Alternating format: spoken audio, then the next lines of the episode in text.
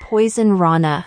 Hello. Hello, hello, hello. Braden Herrington here with Davie Portman for Poison Rana. You found us on whatever podcast app you're listening to us on, or YouTube.com slash at Poison Rana Pod. Hello, little, little fucking tadpoles. Tadpoles, Poison Pals, Yeah. friends. Friends. We are here. Oh, I couldn't do that today. Long night? Yeah, I guess so. It's been a, yeah, long year. A long life, man. Yeah. Uh, welcome to the show.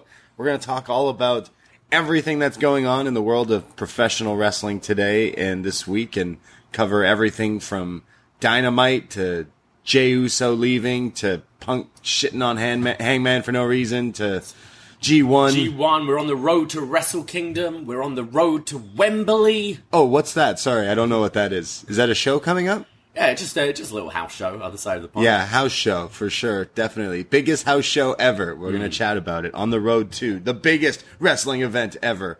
Uh, so lots of lots of stuff to talk about. So uh, wherever you are, thanks for spending your time with us. Yeah, hello everyone. How are you all doing? Uh, how are you? I'm pretty good. Yeah, I'm. I'm kind of. I'm quite tired. It's been a. It's been a hell of a weekend. Uh, busy working at the bar.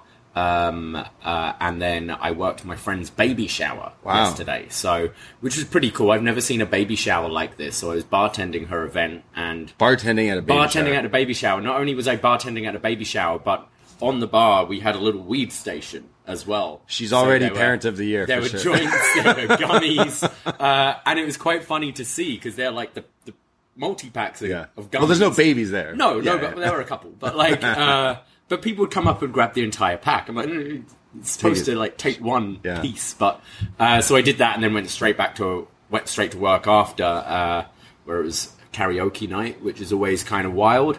Um, sang a bit of Oasis. I was getting in the mood to go back home. Nice. Bit of- Feeling British? What's the story? Morning Glory. Right. Uh, that's why my my throat might be a little little sore right now. But yeah, uh, final Saturday night before before we're heading. Yeah, it's this Wednesday night actually that we get on the plane to go over to your your home country. So yeah, this is one of our last. This is our last Poison Rana for a little while. We uh, we would say everyone should go follow us on our socials and stuff uh, because we're gonna be doing lots of uh, you know posts of stuff that we visit that we see and. Uh, something a bit different for all patrons over at Poison Rana Patreon over there.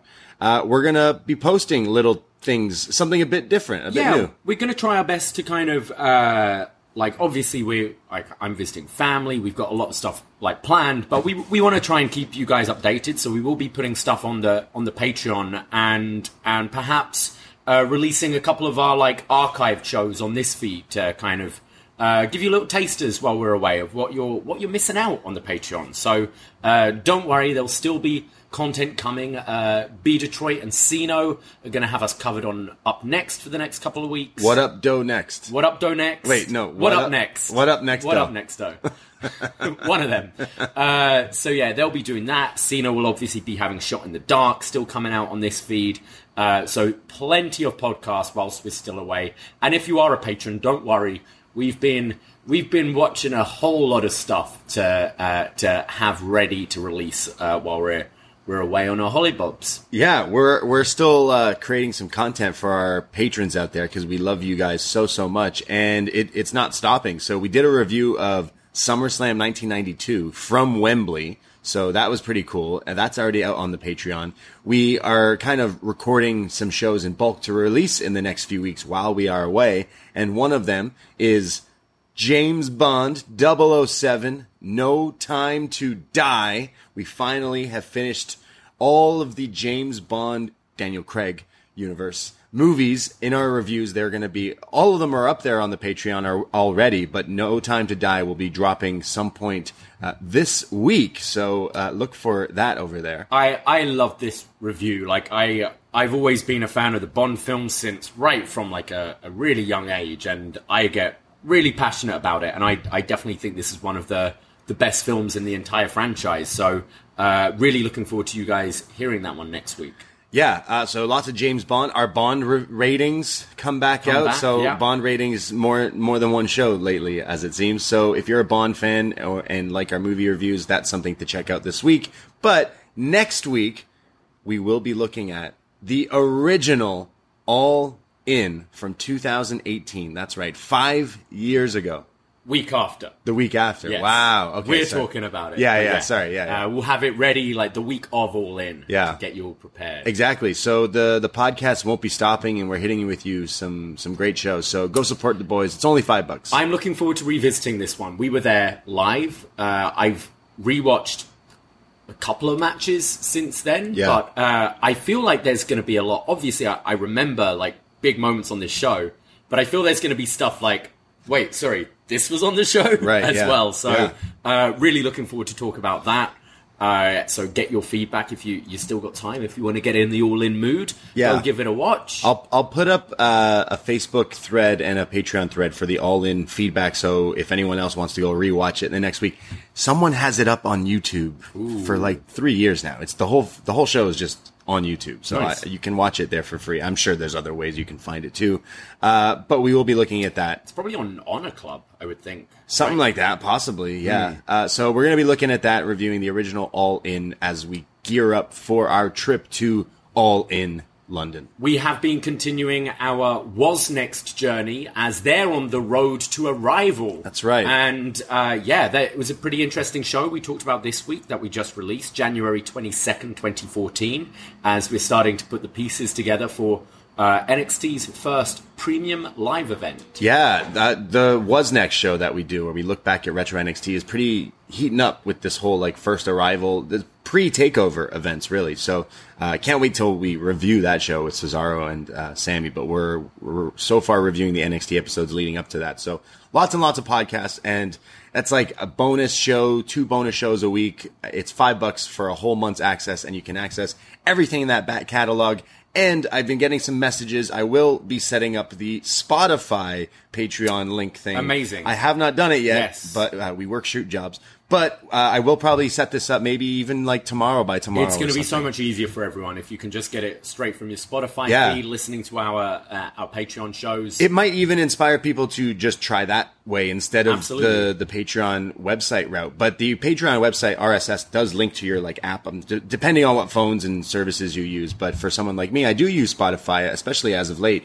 Even for podcasting, I, Hmm. I found myself using. So it is pretty cool. So I will be checking that out, and when we do, you'll see us plug about it and post about it. And we normally plug our socials at the end of the show, but I'm going to plug them right here. Uh, X and Instagram at Poison Rana Pod, at Davie Portman, at the Brady, because uh, there's going to be a lot of fun stuff over the next few weeks. You're going to see Braden have his first ale at a proper pub. None of these Canadian pubs, a proper pub. a real beer. A pub that's, you know, older Yeah. than 100, older than Canada. Right. Um, we're gonna be doing that. You're gonna probably try a proper British curry, proper Yeah. fish and chips, proper pie. Take you to a Wetherspoons. Take you to a Greggs. I'm excited. Uh, we're going to Berlin as well, so you know some some good uh, good German beer, some Schnitzel maybe. yeah, some drugs. no, no, I'm Yeah. It's uh, I I implore you, give us a follow on the socials because we're going to have a lot of fun stuff coming out over the next few weeks. If you if you don't want to put your hands in your pockets for the the Patreon, I'm sure you'll get some value from our stories. yes, follow us on all the the socials for all the stuff that we do in the next little while. And while you're clicking that follow, you can go and look at the very nice menu for all in it. Oh, Are we there yet? yes. Not yet. There. I can, I can. We have a super chat. yeah, let, let's go to some super chats first. Hey, We- shout out Jake from the Windy City because we have super chats now Yes. here on the monetized Poison Rana YouTube page. Uh, Jake from the Windy says, "Hey, hope you guys are having a great time and safe travel, lads. Are you planning on seeing some UK indie shows like Rev Pro, or going to see some PL football as well?" Uh, yeah, we were we were kind of considering uh, doing the um, Rev Pro. Rev Pro. Uh, it is uh, it is on a Saturday night, and we our time in London is kind of limited because we are doing some like travel plans and things. We've decided against going because we have seen a lot of wrestling over the last year. Yeah. And as much as I think it's going to be a fantastic show, uh, I think there's other stuff we want to do. Having a proper Saturday night in in London uh, is kind of high on our list, I think. And just saving ourselves, you know, save ourselves to that big Wembley show. As much as we are going to be negative about it in the next uh, couple of segments. We are excited, and we know AEW always delivers when it comes to these shows. Yeah. So I think we're saving it ourselves for that. Uh, it looks it looks awesome to be honest. Uh, it's not priced like an indie show. I'll tell you that as well either. No, and but that, that's the thing as well. Like uh, the Canadian dollar sucks, so everything we're looking at is about twice the price. So when we're talking about sixty pounds for an indie show, we're looking at one hundred and twenty bucks to go to this. Where you know we can we can see a lot of these people in Toronto as well. yeah. Um, so we wish RevPro the best. It looks Like, awesome. Copper Box looks like It's a fantastic venue. It would be cool to see it's in the old Olympic Park in Stratford and everything. It, it's going to be great, and I, I'm sure everyone who's going are going to have a great time. Uh, but I think we're going to be doing some probably bar hopping in Soho that day. Exactly. Uh, and and Premier League kind of goes the same way. I, we were kind of discussing going to a football game. Like I'd, uh, I know Arsenal are playing actually that same day as Rev Pro. Um, but again, it, it's it's ticket prices, and I know you're not a, a massive footy Right, fan, yeah. uh, and as much as I think got the experience of going to like a game. We are going to Wembley Stadium, although we're not seeing football. We're going to be there twice, so like getting the, the sense of what an England football ground is. Yeah. Uh, might try and, if we've got time, go to Richmond to see where Ted Lasso right. and Roy Kent kick about. there you go. Real Um, football stars. But yeah, I, I don't think we're going to be uh, catching any Premier League. No, uh, there there are some other things though. Thank you, Jake, for the Thank you very much, Jake, for the super chat there. I, I'm ex- I'm excited to do a lot of other British stuff. I've been prepping myself, listening to the Spice Girls and the Beatles. I'm Yeah. ready. I'm I'm learning words. Um, I'm excited. My dad's got a nice pub crawl planned for us on Excellent. a Saturday. Wonderful. Uh, yeah, it's it's, it's going to be a fun time, and like the second day we're there, we're going to see the Weeknd at Wembley. Yes. So we're going to Wembley twice. So uh, which is which is kind of good because it's going to give us uh, a sense because I think the Weeknd's kind of sold the same amount of tickets as All In. Yeah. Uh, so it's going to give us a good sense of you know how long it will take from like Wembley Park Station to get into the stadium when it's it's thousands and thousands of people going. Uh, so we can give uh, pointers to people uh, coming like from our event or or separately uh, to all in how much time you want to you want to allow Yeah. yourself to get there. Absolutely. So follow all the the stuff that we'll be we'll be leaving on Wednesday. Follow our socials. Our DMs are always open. If any recommendations recommendations for London or for Berlin or anything on our travels, and if you're of course going to uh, these events, including Wembley and All In, because obviously we're going to be there. But obviously you should be going to All In It the real show that's happening on Sunday, August 27th in London, England. Because, yeah, uh, we've mentioned past weeks, past months now, this show has been sold out from like the get go. And we're getting a lot of messages and DMs from people who are now making their plans and ways over to All In and Wembley that are like, hey, how can I come if it's sold out? So we have a venue that has an upstairs with a capacity of 100 people. We have 100 tickets sold. That is completely sold out. However, a lot of people are like, hey, I still want to come.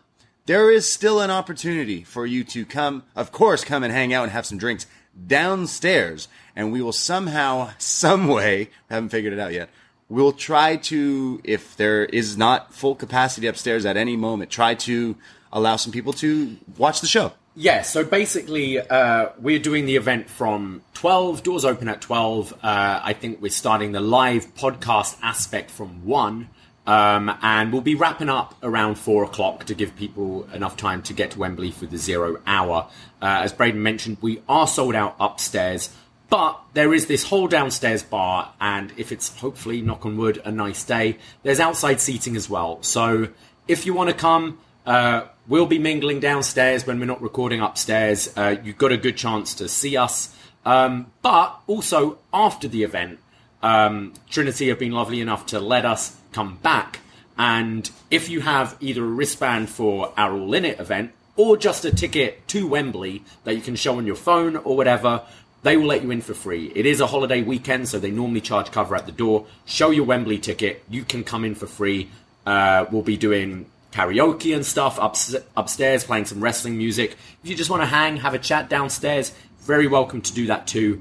And we've got the license till 3 a.m. So uh, Wembley's curfew is 11. I know people are going to be all spread out around London and thinking about how to get home. You might want to be like, you know what? Fuck it. It's going to be a late night. It's a holiday weekend. We've got the day off tomorrow. We'll cross that bridge when it comes to it. Come back to Wembley, have a few pints with us, and if you weren't able to come hang earlier, you've got plenty of time to hang out with uh, probably a very inebriated uh, Poison Rana and Grapple crew. Yes, uh, all of us, the Poison Rana lads and the Grapple lads, are now going to be hanging out afterwards as well. So I want to see some Brits and their karaoke skills. I need to know how well the Brits can handle some karaoke. I have a feeling it's pretty well. And maybe our uh, friend in the in the chat room, Cameron Starr, because I see he sent a two pound Wow. super chat to us. Maybe he'll be there.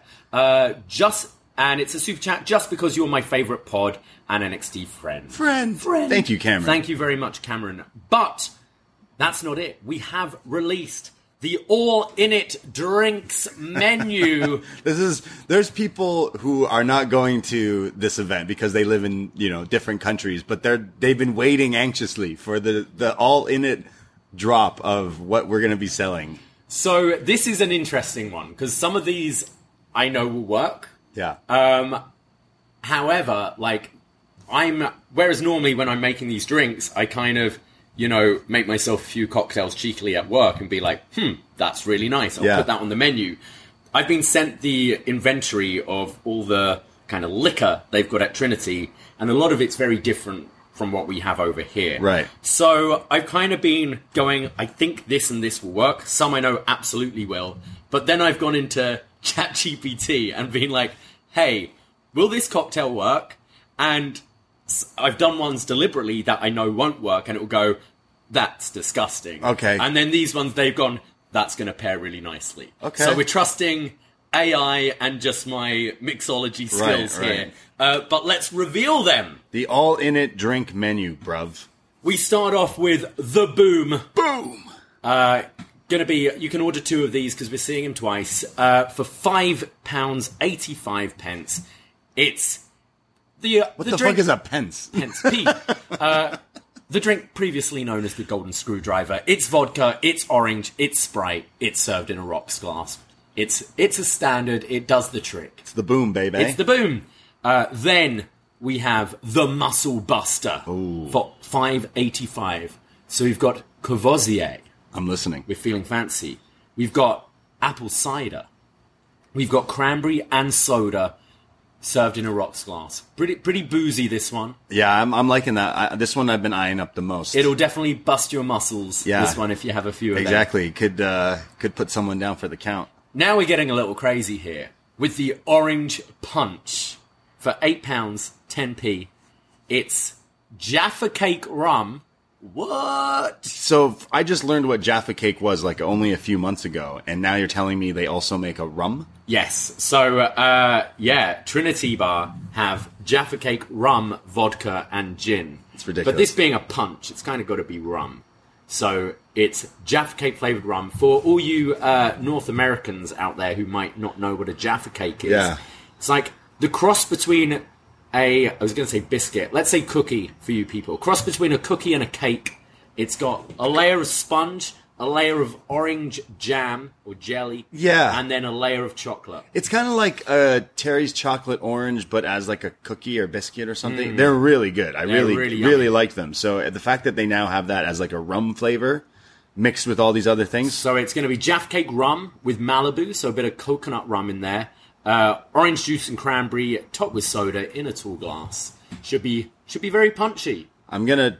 I know there's gonna be people like uh, all of our other events who try all these things, but this one also sounds delicious. And now I believe there's a drink in Japan called the Storm Zero, right? Well, there's the strong zero. Strong Zero. So she changed her finisher to the Storm Zero. Got you. Because a lot of Gaijin wrestlers have a move called the Strong Zero. Strong Zero. well, we've got the Storm Zero here. It's pink gin, Midori, What's Midori? Uh, melon liqueur, Okay. Oh yeah. yeah. and uh, unbranded energy drink. Served The in Red a tall Frog. glass. This is when you're flagging. You know, when it's like, oh man, we've still got a five-hour event to go. Yeah. I better wake up, have something pink and These- delicious after- and wake me up. Yeah, after doing SummerSlam, a four hour plus show, I know like I'm probably going to want more caffeine in my system before I get into the Yes. stadium because by the main event, I don't want to be like lollygagging. I want to be awake. So, So, yeah, so gin, Midori, and then an energy drink. Yeah, that sounds exactly like how it would a Storm Zero, Strong Zero. yeah. And then we've got the coffin drop. It's one for four ten or two for eight pounds. I feel like our manager here at Trinity Bar might be a wrestling fan because he went, wait, sorry, coffin drop. You know, there's a, a tag team coffin match coming on, so we need to do a deal for two. for two. So That's right, there's a fucking coffin match. yeah, so you can get a tag team coffin drop for eight pounds. And if you don't have a partner, do them yourself. Yeah. it's half Kraken rum, half cherry sours, dropped in an energy drink, uh, and hopefully not send you to the coffin. Excellent. That and sounds then pretty good. finally, the Sesame Daddy. Ah. And I feel like this might be the most popular one just because people are going to want to go to a bartender and say, Sesame Daddy. And yes, you have to do the finger motions when you go up. And yes, I will uh, clue up the bar staff beforehand. You have to scissor them. Uh, this is a shooter. It's uh, tequila rose with a little little top of Bailey's. So if you're familiar with the Baby Guinness, this is a, a pink version. It's kind of going to be kind of like strawberries and cream. It's going to look like the acclaimed logos and Exactly. scissors. So great job. All of these sound wonderful. They've also got a great selection of beer. A Guinness is only five thirty at Trinity, which is pretty good.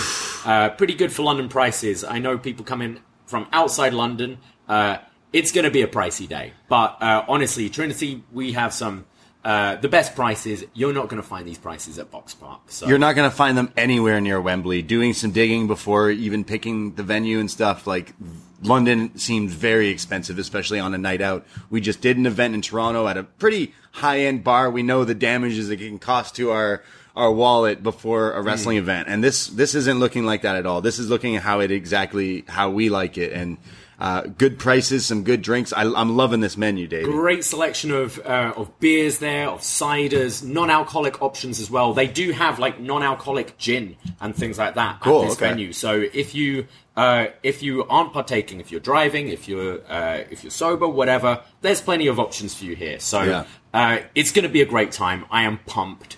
Uh, we are going to be posting all these menus on social media, uh, doing some QR codes so you can scan it and have a look for yourself. But Yeah, go- start thinking what you want to have. Yeah, go uh, follow us on the socials again because we have posted it on our Twitter. At least you posted it the other day, and maybe you know for all in, you want to make your your own all in it drinks at home to drink along while watching the event at home. Well, all the ingredients are on this menu. You've got plenty of time. Yeah, so this gives you a heads up, and I'm talking to you, John Pollock. Yes. I know you're the new drink master. He's been secretly working on his cocktails. We gotta we gotta have him. Uh, He's gonna stab me in the back one day, and we're just gonna see this post wrestling event with a cocktail menu, and I'm gonna be, like, fabulous. "What the fuck?" Yeah, and he's he's creeping up there as the the drink specialist. But uh, I would love to hear his thoughts. And for anyone else out there, uh, if you're gonna make these drinks or or your own wrestling themed drinks, we love doing this these for our events and and everything. So. Uh, yeah, we're super excited. This is going to be great. We're going to be getting lit at all in it in Trinity again. Uh, follow us on the socials and poisonrana.ca for the links of everything that we do. In case you don't have a ticket and stuff, let us know. We'll try to make some wiggle room. But as of right now, there's gonna be a lot of people showing up. We're gonna have a party, and trust me, we live the gimmick, brother. And we're gonna be singing karaoke afterwards. So there you go. Maybe you were like, ah, I can't come beforehand. You can come after. So lots and lots of stuff to do that day. One more thing: it is an over 18s venue, and they ID everyone. So even if you're in your your 40s, you're grey and balding, and got six kids, please bring your ID along with you because they will ID you to get into the venue. Fair enough. There All you go. Uh, shout out our, our listener in the chat, Cameron Starr again, who says he's devastated he can't come. That his partner's due date is the day before all in. Oh. Hey, bless you, brother. You got to do what you got to do, and all the And the love- congratulations yeah, all the love well. to you and yours there. Yeah, yeah. So you you'll drink after, celebrate Yes. after. Well, let's get into it. Uh, let's, while we're on the subject of All In, the card is starting to sort of come together. yeah, it's only like in a few weeks. It's Yeah. only just starting to come together. And I think it's time to have a maybe a bit of a grumble here. Yeah, go for it. Uh, Unload. What the fuck's going on? okay. The biggest wrestling event in history. Yeah, I mean, look, I think there are certainly positives on this card. I think Young Bucks FTR, that sounds like an all in worthy match. I just, the closer to it this is getting, why the fuck is All Out happening? At least when it is. Like, it's. It's what Tony Khan's obsession with this tradition that at Labor Day weekend they have to run Chicago. Yeah. Honestly, kind of fuck Chicago. Yeah. Sorry, fuck tradition. Yeah. It's you've got potentially it, it's on course to be the biggest wrestling event of all time. That's not just a tagline. They're going to surpass WrestleMania 32 at this point. They've already surpassed uh, SummerSlam 92. Yes. And it's only like a couple of thousand away from beating that uh, 32 record. This should be this should have been built for months. This should have been the sole focus. As much as like Blood and Guts was fun, it was another distraction. We've got kind of other distractions going on with, you know, Darby Allin in two feuds because he's Two? trying There's like three. I don't know. because he's trying to set up for All Yeah. Out and All In. Um, Wrestle, like WrestleMania, they had a tradition. Like on the first, on the tenth, on the twentieth, they were on it at MSG. They then realized we're bigger than MSG now. We can run stadiums. They didn't leave. They didn't go. Oh well, out of respect and out of tradition, we're going to do WrestleMania 30 at Madison Square Garden. They went to the Superdome in New Orleans. They're going to the Eagles Stadium in Philadelphia for the 40th. Right. Because they know it's a bigger deal than that now. That's how this should be. All the eggs should be in one basket with this show. The fact that, and we might be dating ourselves in a few days, and we might hear that these rumors that are circulating are false. But Kenny Omega, Hangman Page, two of your biggest stars since day one, should be in huge singles matches. And by all accounts, they're going to be in a, a six man tag, which I'm sure will be fun.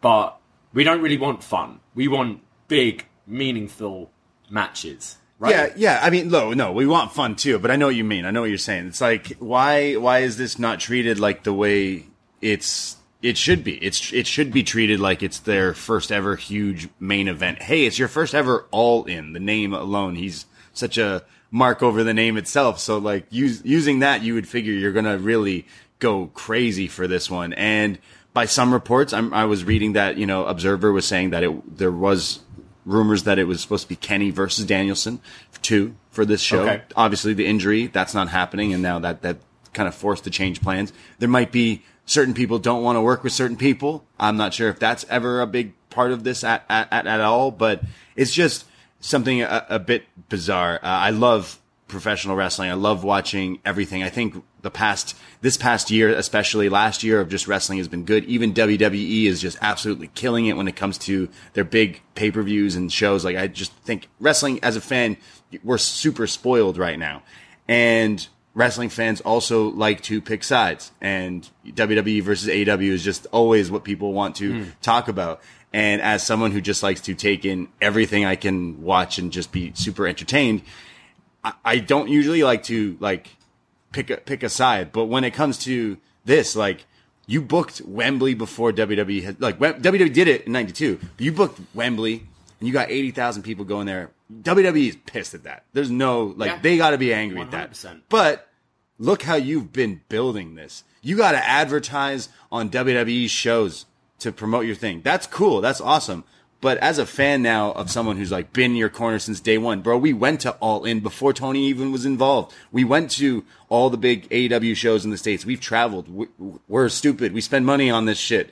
And we're spending money to go to this thing. Obviously, it's going to be a fantastic event, but it just seems like you risk you've only got one shot at this. They're, they're probably never going to do a show as big as this. no, in my opinion. After the like, But, after this, where- no. Even, even if this is a huge success, I don't think they'll break this ever. Yeah. There's only the first time once, right? Yeah. And So we better- you risk putting people off because people got tickets for this on the assumption it's going to be their biggest show of all time. Right. Right. I've got show. friends who don't watch wrestling who've dropped two hundred pounds to go and see this with me because I've said this is going to be great and you're going to have a great time. yeah. And okay, like people don't get along.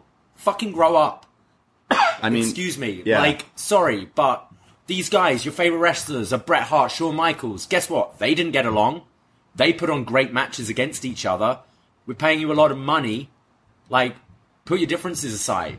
Yeah. You've got a stadium. Don't you want to like have one of the biggest matches in one of the biggest venues ever? No, I'd rather be in a six man that everyone's going to forget in a week's time. It, it might not. We don't know what like is the stories behind certain things and why certain matches are put this way. We don't know who's hating on who. If people don't want to work with people, we like as of right now we're still like, hey, what's going on with this stupid build? Because as much as I love MJF and Adam Cole as the brochachos, uh, you're building to your first ever WrestleMania. Why are they at a trampoline park?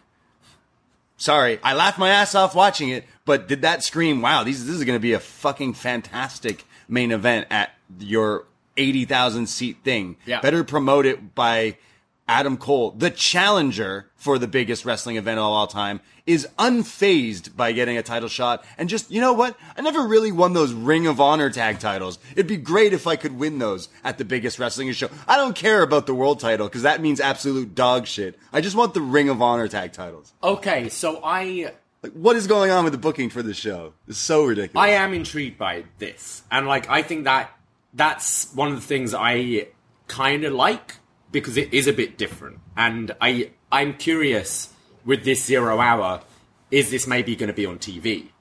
Maybe maybe in the UK or like whatever. I feel it's going to be more than just YouTube, and I think they're shooting an angle of some sort. Okay. and I think that's interesting. Like we've seen it before, you know, like Bret Hart facing Owen at the beginning and then being in the main event. Well, Daniel, and I, it's it's Bret and Bulldog where they were friends, kind of. yeah. Right. right? So I think it's I I'm actually quite interested. I think it's like ambitious and it is outside the box, and I don't mind it because it kind of does make sense to the to the story because they're kind of trying to prove to each other that they're best friends. So it's like, okay, we're we're wrestling in the main event, but still we're friends and we're going to get these titles. And it can go different ways. You could have you could cut shoot the angle. You could have Adam Cole turn on MJF on the and like really heat it up for that main event and have two defined like babyface heel in the main, or you could have MJF lose it for Cole again and then win the main event and Cole can be like, wait, so you you have your shoulders pinned to the mat when it's in a tag match, but when it's against me, no, like you're not going that extra, extra step for me, and that could justify a turn. I think it. I think it's one of the more interesting things in the show.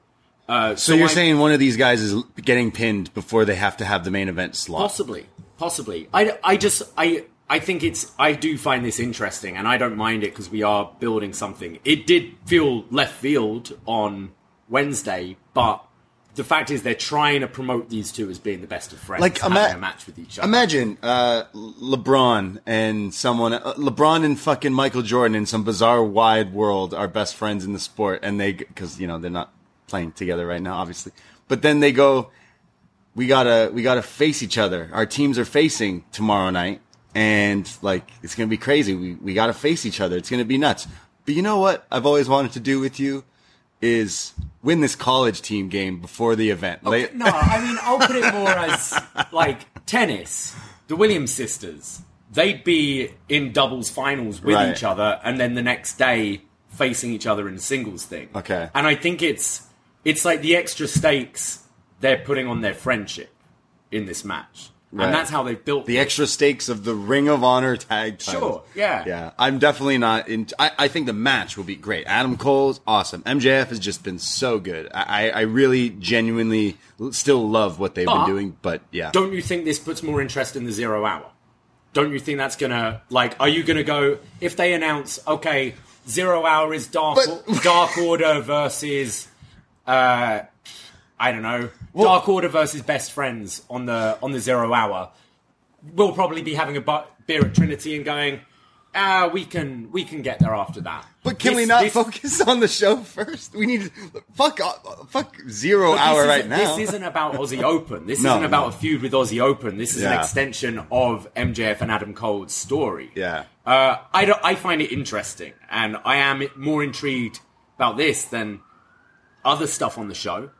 I mean, the only things right now, again, only things right now announced are MJF Cole, Darby and Sting versus Mogul in a coffin match. Uh, Mowgli, Mogul, Uh, the four way women's match, FTR and the Bucks, and then the zero hour Ring of Honor tag title. Hmm. It just feels like, why do I have to hear Darby Allin cut promos on Luchasaurus for Chicago when Yeah, he's got this Chicago show shouldn't be happening. this Chicago, just Chicago. Fuck Chicago, bro. it feels Your pizza like, sucks. It feels like you know. I'm kidding. But yeah, I like Pequod's. Fuck off. it is good. I'm just joking. Um, but fuck Chicago. Like this show, like this should be the the show they It's made like- huge, right? Like I don't know. It feels like fucking WrestleMania building to a show at Full Sail. backlash. You know, like Yeah. like it's We oh, got eighty thousand people showing week. up. Yeah. Oh, sorry. We just booked our first ever international show, but fuck that. We really should get We backlash. Yeah, we got to get Chicago backlash. fans. Like what? like how are you because you you feel it and like I know we've got a lot of listeners from Chicago and they love going to these shows and they have a great time and that's great. But what you get is the rest of the fucking world resent Chicago. You know? Yeah. They resent these events that are happening there. And they're gonna this is gonna put people off. is this because Chicago's the only city that they can like fill?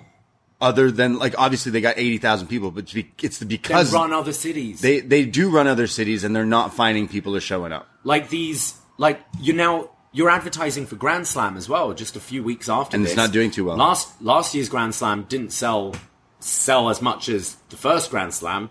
This one's going to be even less. Absolutely. And especially I don't know if you've seen these ticket prices, but they're outrageous. For like Ridiculous. like get them on secondary market because they'll be cheap on the day on StubHub, cheaper Yeah. than Ticketmaster. So it's it's been such a thing with Tony Khan, and I like his strength is his roster. His roster can pull off this shit and can. I'm sure that if it is the six man we're getting, it's going to be good. We're never going to talk about it again.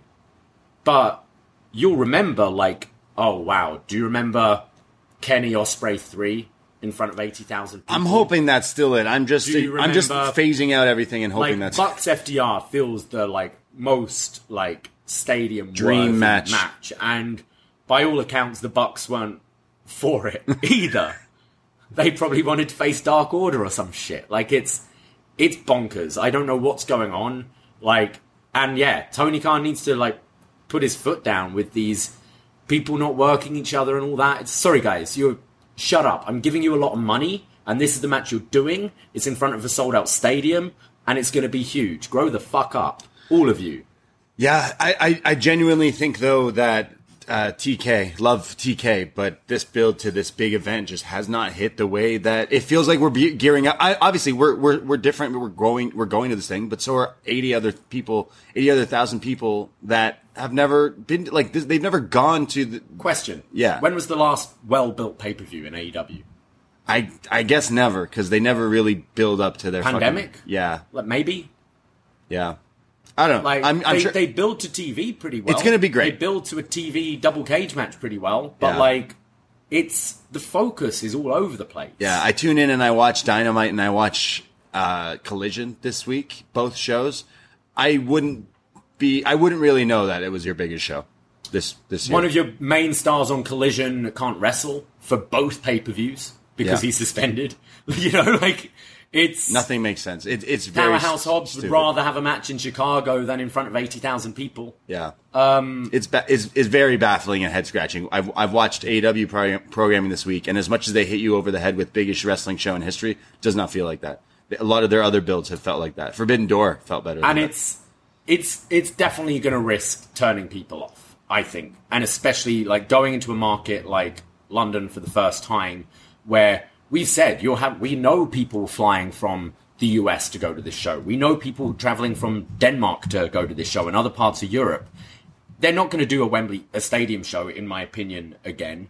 So say they announce Wembley Arena or the O2 or like Manchester Arena or something like that do you think Germans are going to put money in their pockets and go, oh, I better go to that show? No, because it's just like we've always seen in these UK shows that you don't get a meaningful title to change there. You don't see the the real stars a lot of the time. but Like, we're gonna get Grado is that happening? because you guys love Grado, right? Yeah, fuck it, we'll get Grado. No, there's, there's Like, nothing on ten TV. years ago. Like he was a novelty. Like Yeah. I don't know. It's it's so confusing, and really, it's it's two weeks left. Like Kenny Omega's sitting down this week to Jr. to contemplate what his match should be. We all know what the match should be. We God know what the it. match should be. If you're gonna do like, if you're gonna do a two week build to something, you either do what they've done with the Bucks and FTR, and to an extent, Punk Joe, where it's like there's so much history already there that we can just pull the trigger. Right. You can do that with Kenny and Ospreay. I don't think you can do that with Kenny and Jericho if that is the match. Ken- Kenny. Sorry, sorry, Jericho, uh, Jericho Ospreay. Right. Like two weeks to build to that. I know Ospreay's doing the G1 and stuff, and like that's just wrapped up. But I'm sure he's on his way to Wednesday night. like, regardless. I'm, I'm liking, I'm like, I'm enjoying the Mogul affiliate stuff going on. But like, AR Fox with one of the first matches announced for Wembley Stadium. yeah, not on my bingo So- card. I like AR Fox. He's a fantastic wrestler, Yeah. wrestler, but the fact that we know AR Fox's match before we know Adam Page, before we know Kenny Omega, before we know Chris Jericho, Bucks. There's the like list will what continue. the fuck is going on? Yeah, like right now, Wednesday night. This is how how it's felt the past few weeks. Uh, What is the match? how many times did I look over to you and go, "What's the fucking match? What's the match? What's the match though?" Oh, you know what? You know what? This would be a good time to heat up Brock Anderson. Yeah, let's get This Brock is a good Anderson. time to heat up Chucky T. You know what? And Trent Beretta. Uh, Will Hobbs, he's gonna go back to reading again. Let's go back to that. Let's like let's That, that'll, that'll, Yeah, that'll- Nah, that's for Chicago. just so ridiculous. Like It's, and I, I really hope this, like, Stephanie Chase, I'm looking at you. If you're staying for this presser, be like, Tony, why did you put this card? of all the, you could have ChatGPT'd a better card than Of this. all the things. like, why is your attention on Chicago? Yeah. I don't get it. What does Chicago have on Tony Khan, huh? And what, did it take Punk with that promo the other week to be like, hey, aren't we doing a stadium show too?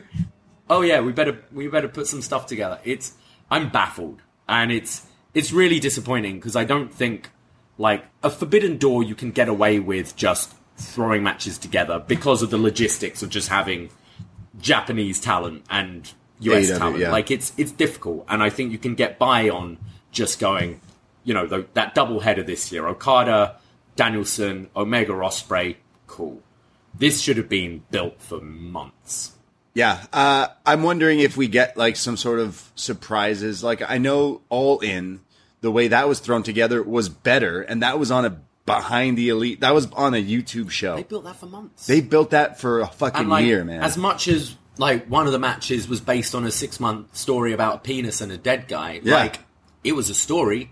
It Yeah. built to it, and that's why I am in the camp of kind of enjoying this MJF Adam Cole thing because at least they're telling a story, and as maybe baffling as this tag match is, I'm intrigued because there's there is some thought behind it. There's more thought than the rest of this card. like, what else are we getting? Are we getting a surprise? Nigel taking off his jacket and revealing he's wrestling a match. Like, are we getting? Do People want that. I don't know. Like, it just seems like are are we getting? You know, is Rob Van Dam brought in to face someone in a dream? Like, are we getting all in style? Like, oh, random dream matches like the first one was because it doesn't necessarily feel like that. Which, like, okay, but you still haven't done any other stories, and now there's only two more weeks of TV. So also like UK aren't particularly patriotic, really. right, I don't think they overly care about like a big British star, like unless they're already a star, unless they're like a Jamie Hayter who unfortunately sucks that injury. Yeah. But like, like she'd have felt like a big deal. A Jamie Hayter title defense. Pack is big enough. Unfortunately, he's injured and off the show as well. But you don't need to bring in a Grado to get that pop because we don't care. Yeah. Like the UK fans want to see what they've been watching on TV. Exactly. They've seen Kenny have an incredible singles match in Toronto. You go, I want that. I want a Kenny singles match. Yeah. We get the six man tags. Ted Reeve. You know, like it's it's you get that. You get that on a dynamite. Yeah. We don't want. Yeah. Yeah, no, it, is. It is legit, like baffling of just like how this is the biggest show, and this is how you're kind of treating it is kind of weird. So just uh, just our more than two cents on the topic. We could, I could probably keep talking about it because it's just like so weird. It's like you could uh, compare it to any other form. It's like, oh, we're doing our biggest gig ever. Okay, so what are we doing? Ah, we'll worry about it in a week or two. How good was both nights of Mania this year? Amazing. They were good. Yeah. And like, you're not the biggest WWE fan, but a lot of those matches had well told stories. They've been in place. We knew, you know, Dom and Ray was going to be the match for a while. We knew Roman Cody was going to be the match for a while. Uh, we knew Usos, Owen Sammy. Like, all those matches had a pretty good build for a while. Yeah. And both nights were solid. They're essentially trying to do that here with these two pay per views back to back. We're two weeks out, and like we've got four matches announced for main card for this. We've got one match announced for All Out. Like Ridiculous. bizarre. It's still going to be great. Yeah. And we're going to be eating our words in a few weeks when we're like, wow, this was the, so good. Oh my God. But still, the, the, the destination is like, huh? You have like three shows a week. Dynamite, Rampage, and Collision. I mean, no one watches Rampage, so let's not count it. So you got four hours of TV a week, and this is how you chose to build to your 80 plus thousand stadium thing. Someone grabbed the pen. I'm sorry, TK. You need help. You need we need other people in the in the in the in the lab. We need other people shooting in the gym with you here to work together. Just Things work. anyone, anyone. You look at the roster and you go, oh yeah, you know, put Hangman against Moxley again. Okay, put Omega versus Ospreay. Put Bucks versus FTR. yeah. Or put Punk versus Kenny. Oh, but they don't like each other. Oh, I don't care. I'm paying them thousands of dollars. They're doing their job today. Yeah, right. And one of them will win and one of them will lose and they'll get the fuck over it. Yeah. Because that's their job. you know, I do things I don't like. I don't like cleaning the toilets at the end of my shift at work. You know why I do it? Because I get paid to do it and it's my job. Well, we'll see if that happens. Yeah. Well, let's go into a bit of dynamite this week, where we're probably going to say the same critiques, but we started with the Young Bucks taking on the Hardy Boys, the Hardy Brothers, uh, for the first time since uh, since last year. Okay, well, I have I have a great. I mentioned I went to GCW last week. I know that obviously I wasn't expecting Jeff Hardy to come out and hit swanton bombs off ladders and stuff at an indie show, but I was expecting him to like have some sort of angle or segment, and his angle or segment was after their stream ended, he comes out and goes, "Hey everyone, thanks for coming and supporting me," and then gave Trey Baxter a twist of fate, and that was it. And I was like, okay, well, like could have not promoted you on this show because now you you didn't do anything. They didn't even sell his merch. Like I was like, what are you even really here for? It was it was it felt like a Didn't he do his concert after? He did his concert after, but that was a separate. You had to buy tickets for that as well. So I bought tickets with Jeff Hardy on the poster for GCW just to see him go. Thanks for coming. I'm doing a concert now. Mm-hmm. Buy tickets for that, which was weird. So I felt that was a bit of a bait and switch and kind of kind of cheesed at that, in my opinion. However, still really like enjoyed GCW. So now when AEW announced the Hardy Boys versus the Bucks, I'm like, ah, I think we're past that. Like, I think I'm definitely a huge Hardy Boy fan since being a kid, but I definitely know where they lie now in the world of wrestling. They've gotten up there. I mean, they're like almost 50, if not that, or older than that. And I thought this kind of the, the match with the Bucks was a b- bit better than I expected. That I went, oh, you know what? Maybe Jeff Hardy still has it. Matt Hardy is still looking a little old and clunky, but Jeff specifically, I was like, oh, like he he actually looks good, and I thought this was a, a step up from their match that was like a pay per view match Last maybe. year's Double or Nothing. Something like right? that. Yeah. So like the Hardy Boys will always have a place in my heart, and going into this match on Wednesday, I was like, oh, actually, I got way more into that than I think I thought I was. I, I think it was a great idea for TV. Yeah. Like, we've we've seen the match on pay per view a few times when like you know when the Hardys were a little bit more I wouldn't say in their prime then, but Yeah. a little bit more in their prime. And I think this it's like the Bucks can win clean here and should win clean here because they're facing FTR. And I think you come out of it going, as you did. Oh, Hardys didn't look too bad.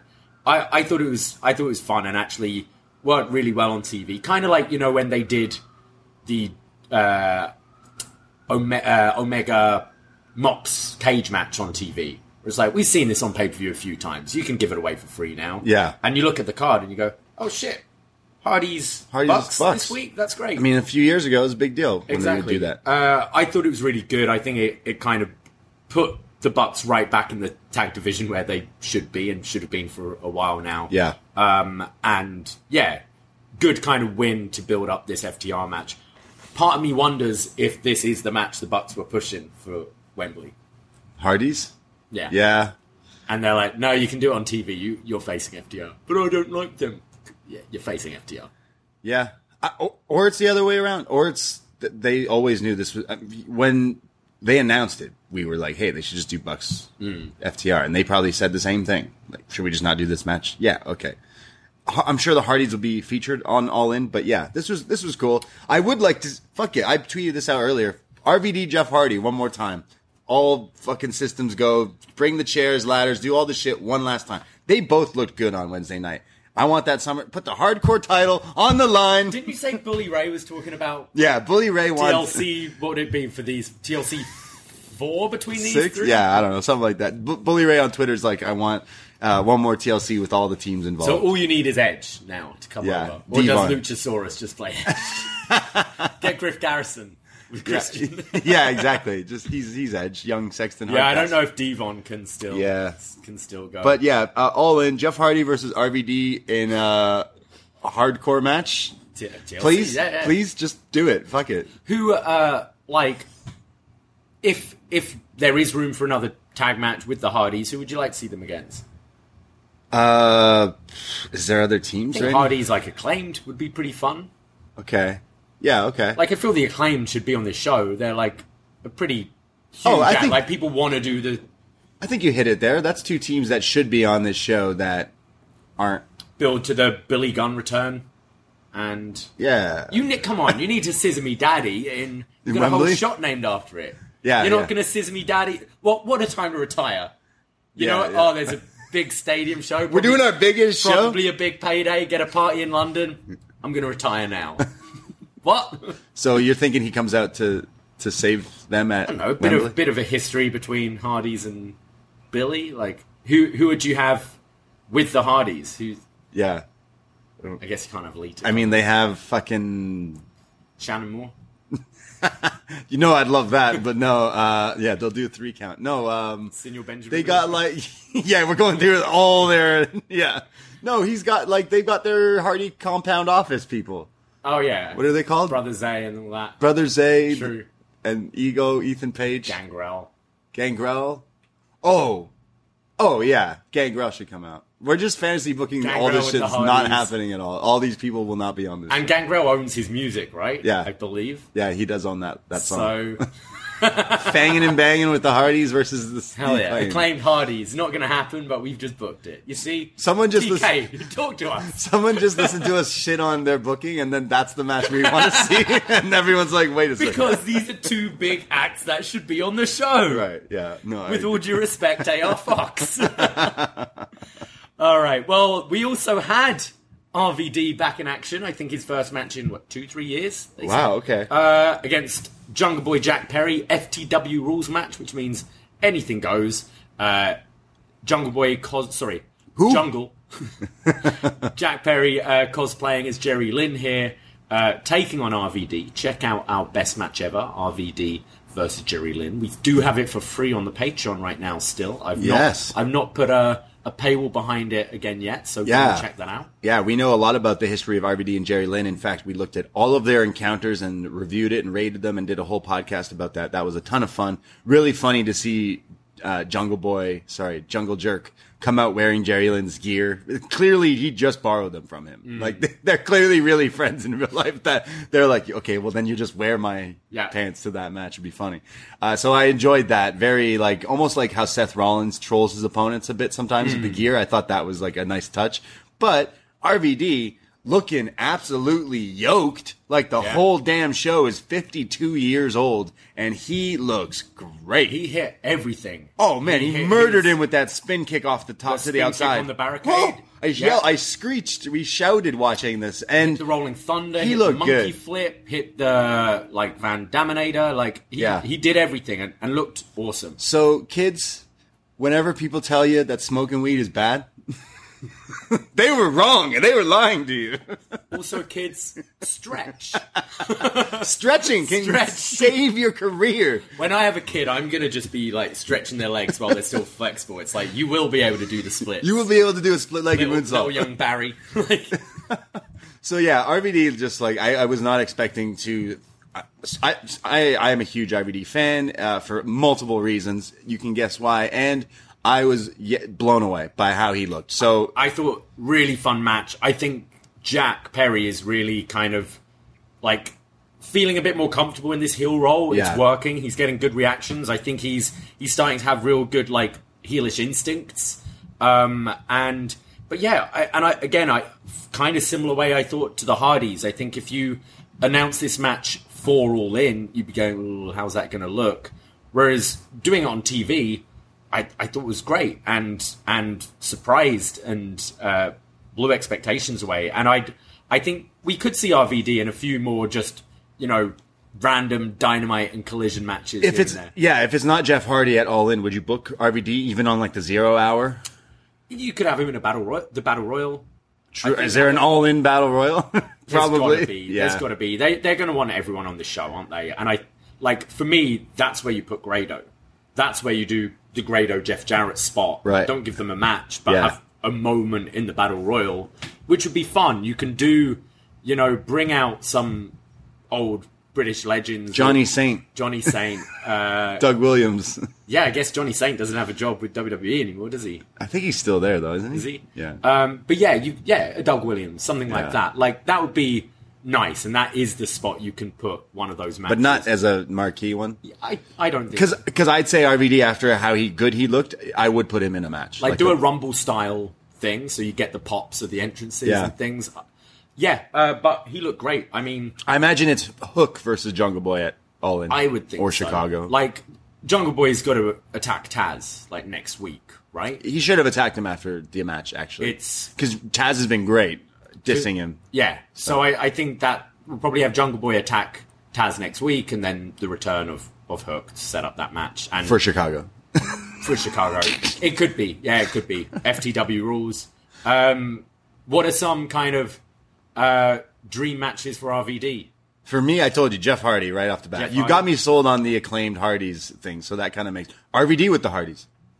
RVD and the Hardys. Yeah. Be crazy. Honestly, like you would have asked me earlier this year if I wanted to see RVD and Jeff Hardy Mm. wrestle. I I think they kind of proven proven people wrong. I could not. I was uh, flabbergasted of how great RVD looked. He's living the life, by the way. RVD. I love What, this guy. Like, what about like you know uh, RVD Kenny on TV? That's Kenny's dream match. Really? Kenny has said this multiple times. Do it. RVD and, and Kurt Angle, and both people have turned down Tony before because he Tony asked Kenny, "What do you want?" and he said, "I want." I These can't see Kurt no doing it. Kurt Kurt asked for millions of dollars. You could so, you could certainly do RVD Kenny on a Dynamite. I think. yeah.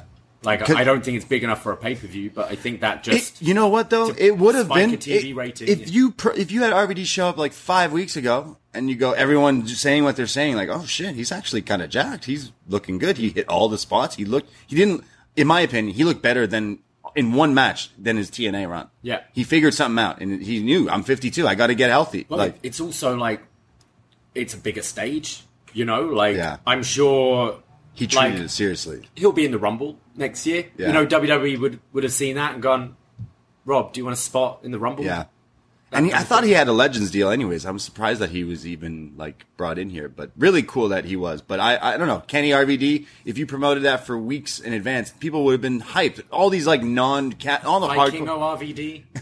yeah there you go. You know, like, although just- hey I heard he got hurt last night. I hope he's Like, you okay. know. yeah Triple Mania something happened. I'm not sure. I'll have to look into that. But yeah uh, that that would be crazy. There's so many different things you could book with RVD looking that good so. Deathmatch Mox versus RVD. You know, there, there's a lot of interest seeing that he can go. I think there's a whole lot of interesting combinations that you could just have this real like wacky yeah run. I'm down Van for it Damme. yeah we need a hardcore title in AEW yeah. I it's the FTW title. yeah it, I guess yeah yeah Uh, and then we've kind of talked a bit about the MJF Adam Cole stuff. Yeah, I I didn't think the trampoline stuff was as good as their some of their other stuff. Yeah, look, I think they're really funny. MJF, I I see being a huge star in like Hollywood. Mm. After he he genuinely makes me laugh every time they do these segments. But this one definitely, as soon as it cut to them like in a trampoline park with little kids, and the the gags are like 2000s comedy movie gags where they're beating kids up with dodgeballs, like Daddy Daycare or something. I'm like, kind of not where I want to go for like my main event world title picture thing. Like WWE, I don't think we'd even do that for their mm-hmm. main title thing. You know, if Jeff Hardy and Sheamus are having a match for nothing, we can joke about piss and joke around and mm. do stupid shit. But when it comes to the title match, usually is treated a bit more serious. And I, I scratched my head at that. I still laughed at certain things. And then they did a segment where Adam Cole could give two fucks about the title and just wants the Ring of Honor tag titles. So I really was confused and not sure where they were going with it. And I know you said it's like intriguing. I actually thought this week made it a little less intriguing. Uh, so for me, for me, they're building this friendship between these two that and making you sympathize with MJF. Yeah. He's our asshole now. yeah, And I think they're doing it in a way that once the split happens, and it should be Cole turning on MJF, yeah, it'll be heartbreaking. You've heard you've heard MJF. He's done the same story about the you know kids throwing quarters at him. right. And the first time was to kind of lure Punk in and stab him, and this time was a, a lot more genuine, where you feel for him. You really Yeah. feel for him, and I think it's going to make it way more heartbreaking. And our friend Jesse from the Six, he always says Adam Cole's a terrible heel. He's a fan favorite. Like he's he's a bad guy, but everyone chants his stuff and everything. I think when he turns on him, it could be like you know Ciampa turning on Johnny. Get rid of the boom. Get Right. rid of the Adam Cole baby. Just be a complete cunt. Right. And he's the one that kind of broke MJF, and you'll feel sorry for this guy. So I don't know necessarily if they're doing that at all in. Like it could be like after the fact. Like they may may be tag champions and like but Cole then resents him. Uh, but I don't know. I I am enjoying it. I know it's I know it's not for everyone. I know no comedy's not for everyone, especially for the main event. But uh, I think it's I think it's working for these two, especially turning Max babyface. It's it's got to be like working, like the crowd reactions. It's funny. It, it is one of the only stories going, and I think AEW lacks like storytelling sometimes. So I got to give them credit for that. But I do. This week's definitely was like, huh, okay, wouldn't have done that. and then uh, Roddy. Roddy, like, I love how that's still going. We were joking about him doing this shtick in NXT, and he's still doing it. Yeah. he's just got the neck brace, and he's angry all the time. even like way before neck brace. Yeah. Remember when he was just like mad at Yeah, the Creeds and he's just mad at everyone. time? He's just angry at everyone. He's such a hilarious character, Yeah. and uh, MJF just like completely cutting him down. yeah, MJF just murdering him on TV. Go listen to Taylor Swift, you Yeah. bland. like, Cri- Caw, he called Yeah. him the other week. Yeah, it's just so funny. Uh, I'm, I don't know if Roddy gets uh, involved somehow with. so yeah, what's going on? So Roddy's with the Kingdom now. Yeah, who cares? No, Do you think Cole just joins up with them all to to form a stable that's the end game? I guess after. to like face off MJF? Does Kyle ever come back? Yeah, not not sure, not sure. I, I don't know if that's the best direction. I, I'd say Adam Cole hanging around Roddy. Maybe yeah, maybe Roddy the whole time is actually like we were tricking you, MJF. Like we're Yeah, my neck's been fine for ages. this is not even. That's the whole bit. They're like actually he didn't need to wear How that did even neck. hurt his neck? Oh, Samoa Joe was, was it? the Creeds? yeah, no, no, Damon Kemp. Damon Kemp. right, Damon, yeah, Kemp. Damon and then and then what? Uh, Samoa Joe re-injured it. Yeah. is that it? yeah. I don't know. Damn. But Roddy's Shout out hilarious. Roddy. Yeah, he's so funny. Absolutely ridiculous. Adam, Adam. So bad. It's so good. I love it. They know what they're doing with that though. Oh, like the neck 100%. brace. Yeah. Uh, and then we had the the women's championship uh, on the line. Anna Jay versus Hikaru Shida um, in yeah an all right match, but kind of more just setting up this this four way with your top your four top women in AEW. It kind of makes sense. I don't know why it needed a tournament. No, it didn't. It, didn't doesn't need- make sense actually. Yeah. Uh, so the champion wins the. She's the new champion, and then the week after, they're making her defend it against Anna Jay Hmm. in the main event. Sorry, you have the biggest wrestling show ever. What was the go home segment? Yeah, Shida beating Shida, yeah. Anna Jay. Okay, cool. However, they made the former champ get the buy-in in the thing, but the champion had to win Yeah. the match. So they went. She Toni Toni Storm and Shida's promos were so backwards that they didn't even know they changed titles because they're, she's like, I'm already going to Wembley. Really, bitch? Why? Because you lost last she, week. She uh, activated a rematch. Oh, really? Oh, interesting. I didn't know they did that here in AEW. Yeah. Let's look back at all the times they've gone right back to the rematch Yeah. for the. co- No, don't do that shit. I, I just found that so backwards and ridiculous. Saraya obviously should get a spot just because she's British. She's a big star. I, I totally understand that. I can see other people getting upset, like, well, what has she even really done in AEW thus far? I just hope she doesn't win, which is po- possible. I guess I think the whole reason giving the title to Shida was so that Saraya can take it off of her. Yeah, I, I'm interested. Like, I do think these are the four who should be. These are the in four match. that should be If featured. Jamie was healthy, Yeah. I think you could have a big singles match. You could have done Jamie Britt, Jamie Saraya, Yeah. uh, whatever. But this makes sense. Like, Shida's been there since the beginning. Like, it, I think it's great that she gets this title run now with a crowd because she was the pandemic champion. Yeah. Um, Britt obviously is star. Saraya, to- like it makes sense. This these four women just took the match. I don't get why it needed a, a tournament. because what we were going to have Anna Jay versus Toni Storm versus the Bunny versus Skye Blue. yeah. Like no one bought that happening. yeah, yeah. Um, but yeah, I uh, I'm interested though because I don't know. Like I don't know how over Saraya will be in Right. London. I'm sure she's got a whole load of fans there who are going to be no, it's cool. She'll, excited to see Paige. But yeah, she'll just have her boyfriend play her out. I yeah, She'll get the crowd right. I I could I could actually see out these four uh, Shida being being the babyface and getting that that Io Shirai treatment. You know, like Yeah. oh, Shida's hometown's London. I kind of could see it going that way. Yeah, and Britt, like Britt's popular. Britt so- people are hot and cold with, but Yeah. like yeah, uh, I I don't know which way it's going. Um, I also forgot because it was Anna Jay's. Forgot to mention the Jericho. Okay, yeah, we can briefly talk about that. I mean, uh, kind of ridiculous with how the storyline of Daniel Garcia was just fumbled from like all the way back. I'd say it's been a success because he's now found out he can dance Yeah. since becoming a sports entertainer. So breaking up with someone and then dancing in front of them was pretty funny. He's like party boy, but.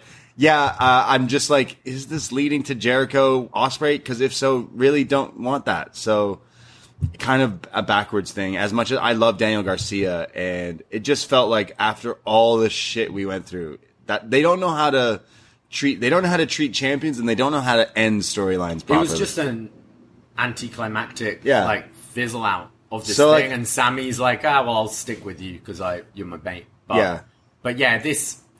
I mean, I, I guess it kind of elevated some of them to an extent, but not to the level it should have. Yeah. And then this whole breakup, it's not about them; it's about Jericho. Yeah. isn't it? And Yeah. setting up what's next for him. So Yeah.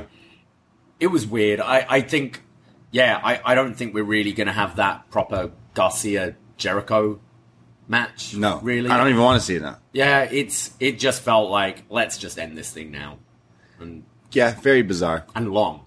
It's a long segment. Yeah, I I thought like some of the promo. I thought Parker and Menard sounded fantastic uh, with their stuff. Menard saying about you know like first thing he bought was a Jericho shirt and how right. when he got like let go by WWE and had a eight month pregnant wife and all that. Jericho was the one that brought him in, which is is True. true. Like they were- they were on uh, 2.0 was on his podcast and he was like, oh, these guys have something and kind Yeah. of got them in. So I, I thought that was really good, but just yeah, this story's weird and like yeah, how that leads to a potential Ospreay match is odd I hope that's not the case. but like at this point, it's if you're not doing Jericho, sorry, if you're not doing Ospreay Omega, like I'm like okay, I guess Jer- like Jericho's gonna have a singles match, Yeah. there, but who's the See, it should who's be- the baby? it should be- it, it should sh- be Ospreay as Ospreay's a baby face in New Japan now. He should be. Like I'm hoping, I'm hoping that we're not getting Kenny in a tag because it'd make way more sense to have Jericho, Sammy, and Garcia in a tag against like a three team. Like that makes more. Jericho doesn't need a singles match. He's done fucking WrestleManias. He's main evented WrestleMania. Yeah, but like also it's Jericho. It's it's Jericho. he's going to want a singles match, and he's going to be one of these recognizable faces to people who might just be going because wrestling's in town Right. and don't watch AEW. Sure. you know. True. Um, yeah, just bizarre. Yeah, a little bit. um, then we had Collision That's right. This week, Are you uh, a collider? Ricky Starks kicking things off, saying that uh, he's been suspended for 30 days, so he can't wrestle at All In or All Out. So if you had any Ricky Starks matches in your mind for those pay per views, they ain't happening. Uh, but he, he can be a manager now, so we can still see it. Uh, yeah. Uh, okay, I'll just. I'm not a bit huge on Ricky Starks as as many people are, but I think it's because they did it wrong. I think he should have been. They want to cheer him, mm. but he's saying all these mean things and saying all these bad things. So again, AW has the cool bad guy thing going on with him because, yeah, actually, I support you. You beat Punk by cheating when Punk's cheated his whole career, like a lot of times. Mm. So you got the one up on him before he could do it to you, and instead you like turn heel when it should have been the other way around. Punk should have lost his shit. And Punk should have beat the shit out of Ricky, Richie, Ricky the Dragon Steamboat instead, almost. But yeah, uh, so then your character's hot right now let's have him not wrestle, but then say he's suspended, and then he goes, "Yeah, I thought you'd do that, so instead I got a manager's card." So who's he going to manage? I have no, I, I have no idea. I guess someone at All In and All Out. I just th- I thought the promo was he's good. Manage Samoa Joe. Mm, he's going to be in Joe's corner. I guess. Yeah. Um, uh, weird. I thought the promo was good. Again, he's a really good talker, but I, like I do like Ricky Starks, and I, I the manager thing's a bit baffling, but I, I really like his promo, and I, I think being a heel is is good for him. Like I, I the comparisons to The Rock are, are there, but I I prefer him in this vibe, kind of being uh, a heelish babyface in a way, like a heel that people will want to cheer, and it will to eventually like revert him back yeah. to being a babyface. I uh, I do. I think Collision's been good for him as being a bit more focused each week. And uh, I, yeah, I don't get the manager thing, but I, I was impressed with his promo as I usually am, and I, I think he's settled into this role pretty nicely. He's a really good talker, and sometimes it's not even what he's saying; it's just like how he's talking. He's just he Delivery, can read a phone book. He holds himself yeah, and everything. He yeah. could read a phone book and probably make it sound really good. I'm just not liking taking Cody's py- pyro. Yeah, exactly. Yeah, yeah. I'm just not like invested of where like they got they're pushing too many bad guys right now. I mean, they're trying mm. to flip MJF or something. I'm not sure, but yeah, uh, just they're doing. AEW does such a good job of making mid card stars. they don't they don't make their next guy. Look at their pay per view like main events. It's always still the same people. Yeah, because those are the real main event players. Mm. So they have a hard time of getting someone from there to that next level, and they just can't do it. Hobbs, Wardlow, Ricky Starks, like even like Darby. I think Darby, you can, probably you probably could. He's probably bigger in a them, meaningful yeah. singles yeah. world title match at some point. I yeah. know he had the four way, but I don't really count that. But like, I think he's ready when they they want to. Yeah, but they don't. Yeah, yeah. Um. Well, yeah. So Ricky had a promo on Collision. There was what? What else happened on Collision? Uh, we had uh, Christian Christian Cage and Luchasaurus. Uh, Brock Brock Anderson's huge return. So that's the match. uh, Luchasaurus, sorry, killing Brock Anderson, and then yeah. Darby coming out. I think I think Darby like I've been enjoying some of his promos recently, and then sometimes I'm thinking more of that four way yeah. build. They're bad. I I thought he sounded really good uh, in this. I thought he sounded good last week when he was kind of calling out AR Fox and all that. Um, I think he's got a real good like passion. I, he sounds good, like you know, just pissed off. I don't like it when he's trying to cap like cut jokes because that's just yeah, yeah, character. it's not him. Yeah, but I was so expecting Christian to be, you know, when he goes, "You paint half your face because you're dead inside." The whole story is his uncle died, yeah. right? And that's he's been painting his face half ever since. I so thought Christian was going to be like, I know your dad's not dead, but your uncle dead. You didn't even get that. Maybe they didn't let him say that. But, but again, just baffling. We're, we're building a few, like we're building all in with Darby on Dynamite, and we're building all out with Darby on Collision because he's got a match with the Lizard Man. Yeah. So yeah, just weird. But uh, I'm. I guess the the coffin. And so we got Christian Darby next week. Yeah, one on one. But I mean, so we got a coffin match, a double tag team coffin match. Does this mean you got to put both of them in the coffins? I shoot, so. I'm assuming there's two coffins each. And is it is it like tables where you got to do it like like one after the other? You you have to put them in it. They can't just fall in it. like a tables tag team match. Uh, you know what? I think this would be pretty fun and pretty good. I wasn't. It just wasn't what we were like maybe expecting. But I'm happy that w- Wembley's going to go bonkers for Sting. Oh yeah, Sting had to be on this show. Yeah. and I I hope you do this late in the evening. You know when it's dark now, and you get a huge Sting stadium entrance. Right. Uh, I think this would be really really cool. Yeah. And um, yeah, I'm sure you'll get. Uh, you know the other Mowgli affiliates involved to allow Nick Snake, Wayne, the Puma, the Nick Wayne to come for the big necessities. and- yeah, uh, Darby's coffin matches have been pretty fun Yeah. so far. Oh, yeah. uh, a tag coffin match. I'm sure. I'm sure uh, Sting's gonna. I don't know. Jump off the fucking scaffolding. Top of the. Wembley Stadium. Yeah, he's gonna do something nuts. yeah, I, I I liked when he's like, "Well, I got friends too," because we all were waiting for Sting for a while. So I, I'm okay, I'm okay with that. And you know what?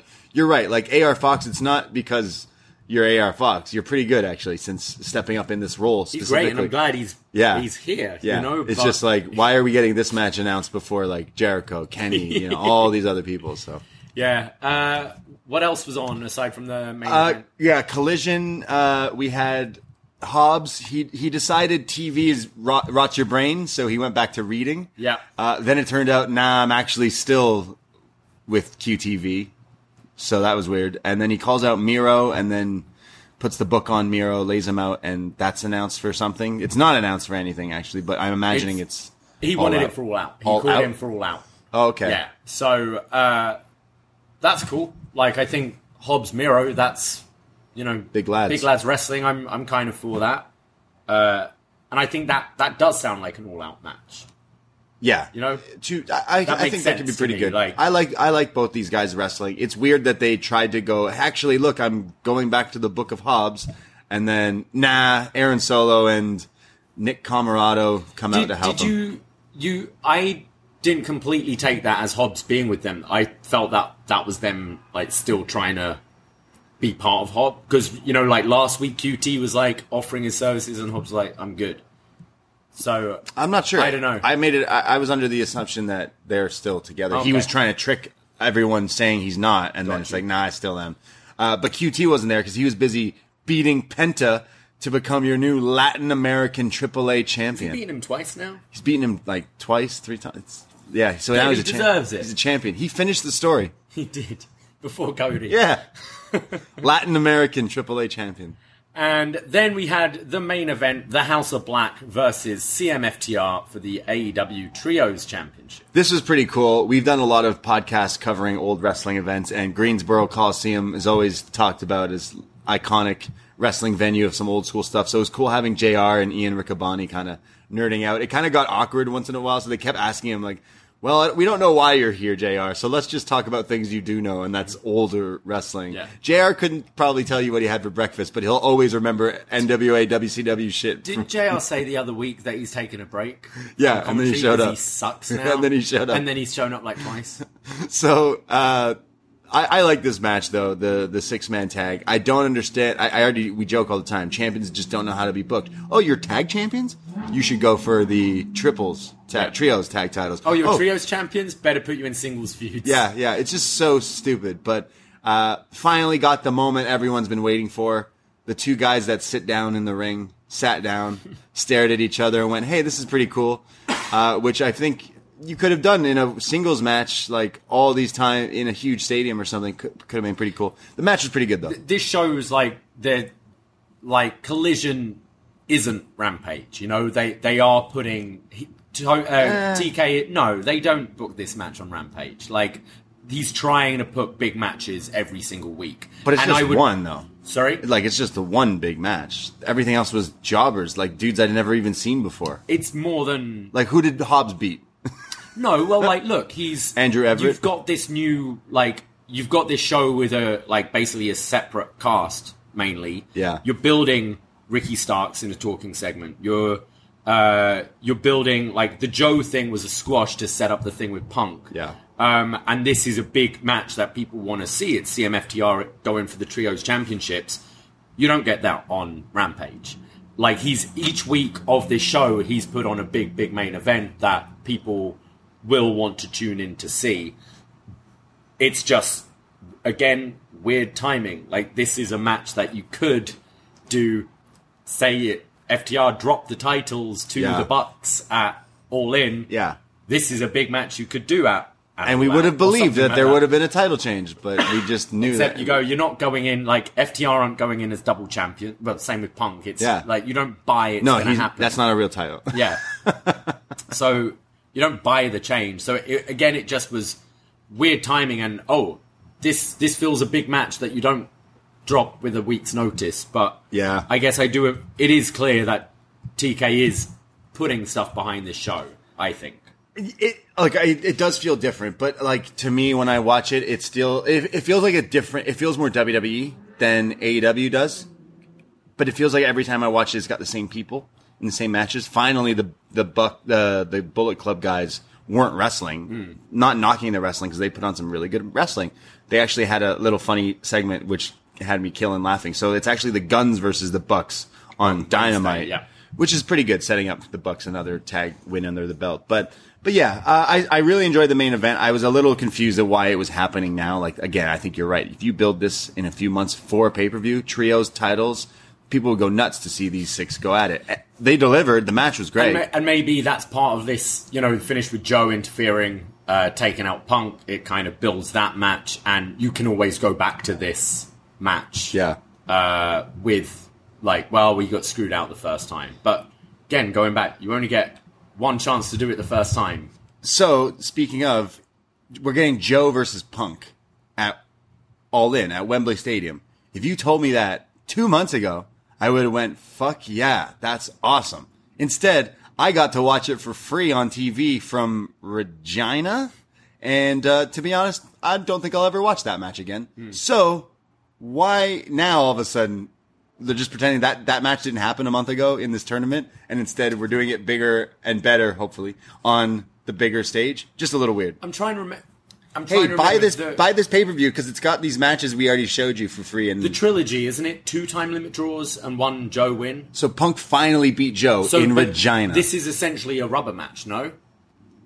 kind of like Joe's always beaten him, right? No, they've. I Joe beat. I think Joe beat him once, and then they drew twice. Time limit draw twice, I think, and then Punk won the one in Regina. okay. There was definitely a time limit draw in there. I, I think, yeah, Punk never had beaten him until recently, but So like you couldn't have had that moment for this show where oh yeah, beat I, him. I completely don't get why. So, like, again, I want to dissect this a bit because I feel like we're really shitting on AEW today, but uh, f- they deserve it. so, because I love them too. But I'll, I'll give two sides of a, of a coin here. Samoa Joe been wrestling for so long. How many? Like, he is a legend. He's, he will be a Hall of Famer in whatever Hall of Fames there are of wrestling. He's great.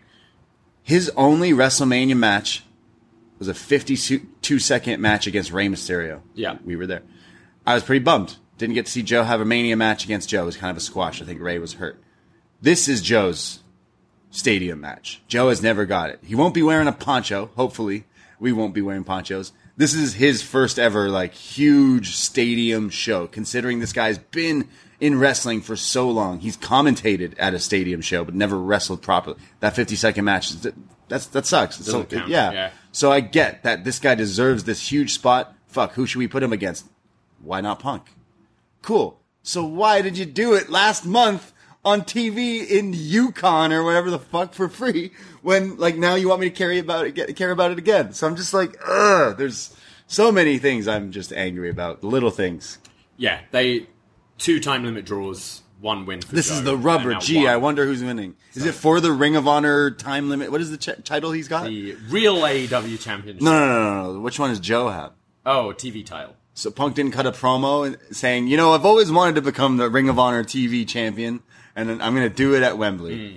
No, instead, after Collision went off the air, Punk cut a promo on Hangman Page saying he doesn't move merch or figures or m- ratings. Yeah, um, yeah. Like I, I do think Punk Joe is a big match. I, I'm still excited for it. I, uh, I agree. I don't think like, I don't think you needed to do that. Um, No.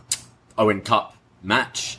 Um, it does take the luster out of this one a little bit, um, but it, it also this this does feel like a I think it feels like a stadium worthy match. If you're not doing Punk against you know the proper main eventers in this company that he doesn't like. Joe's as good as anyone. You know, I'd I'd take a Joe match over a Jay White match or a Ricky Starks match, Me too. which are the only two other people he seems to want to wrestle Exactly. in a singles capacity Yeah, yeah, at this yeah. point.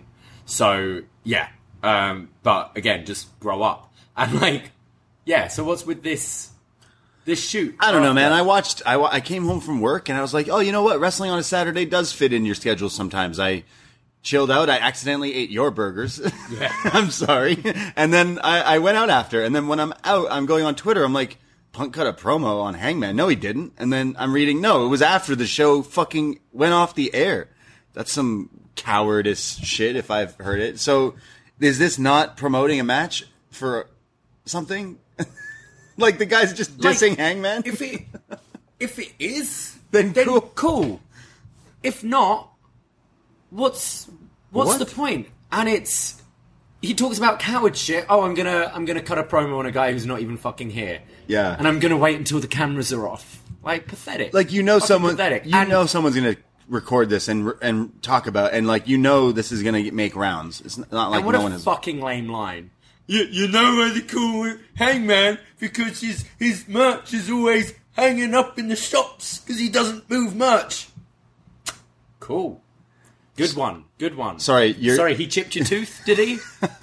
fucking loser.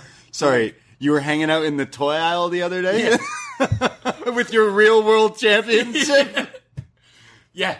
Fucking you're, you're loser, fucking dude. Dork. Like, fuck man You're You should- calling a guy out. You're sorry.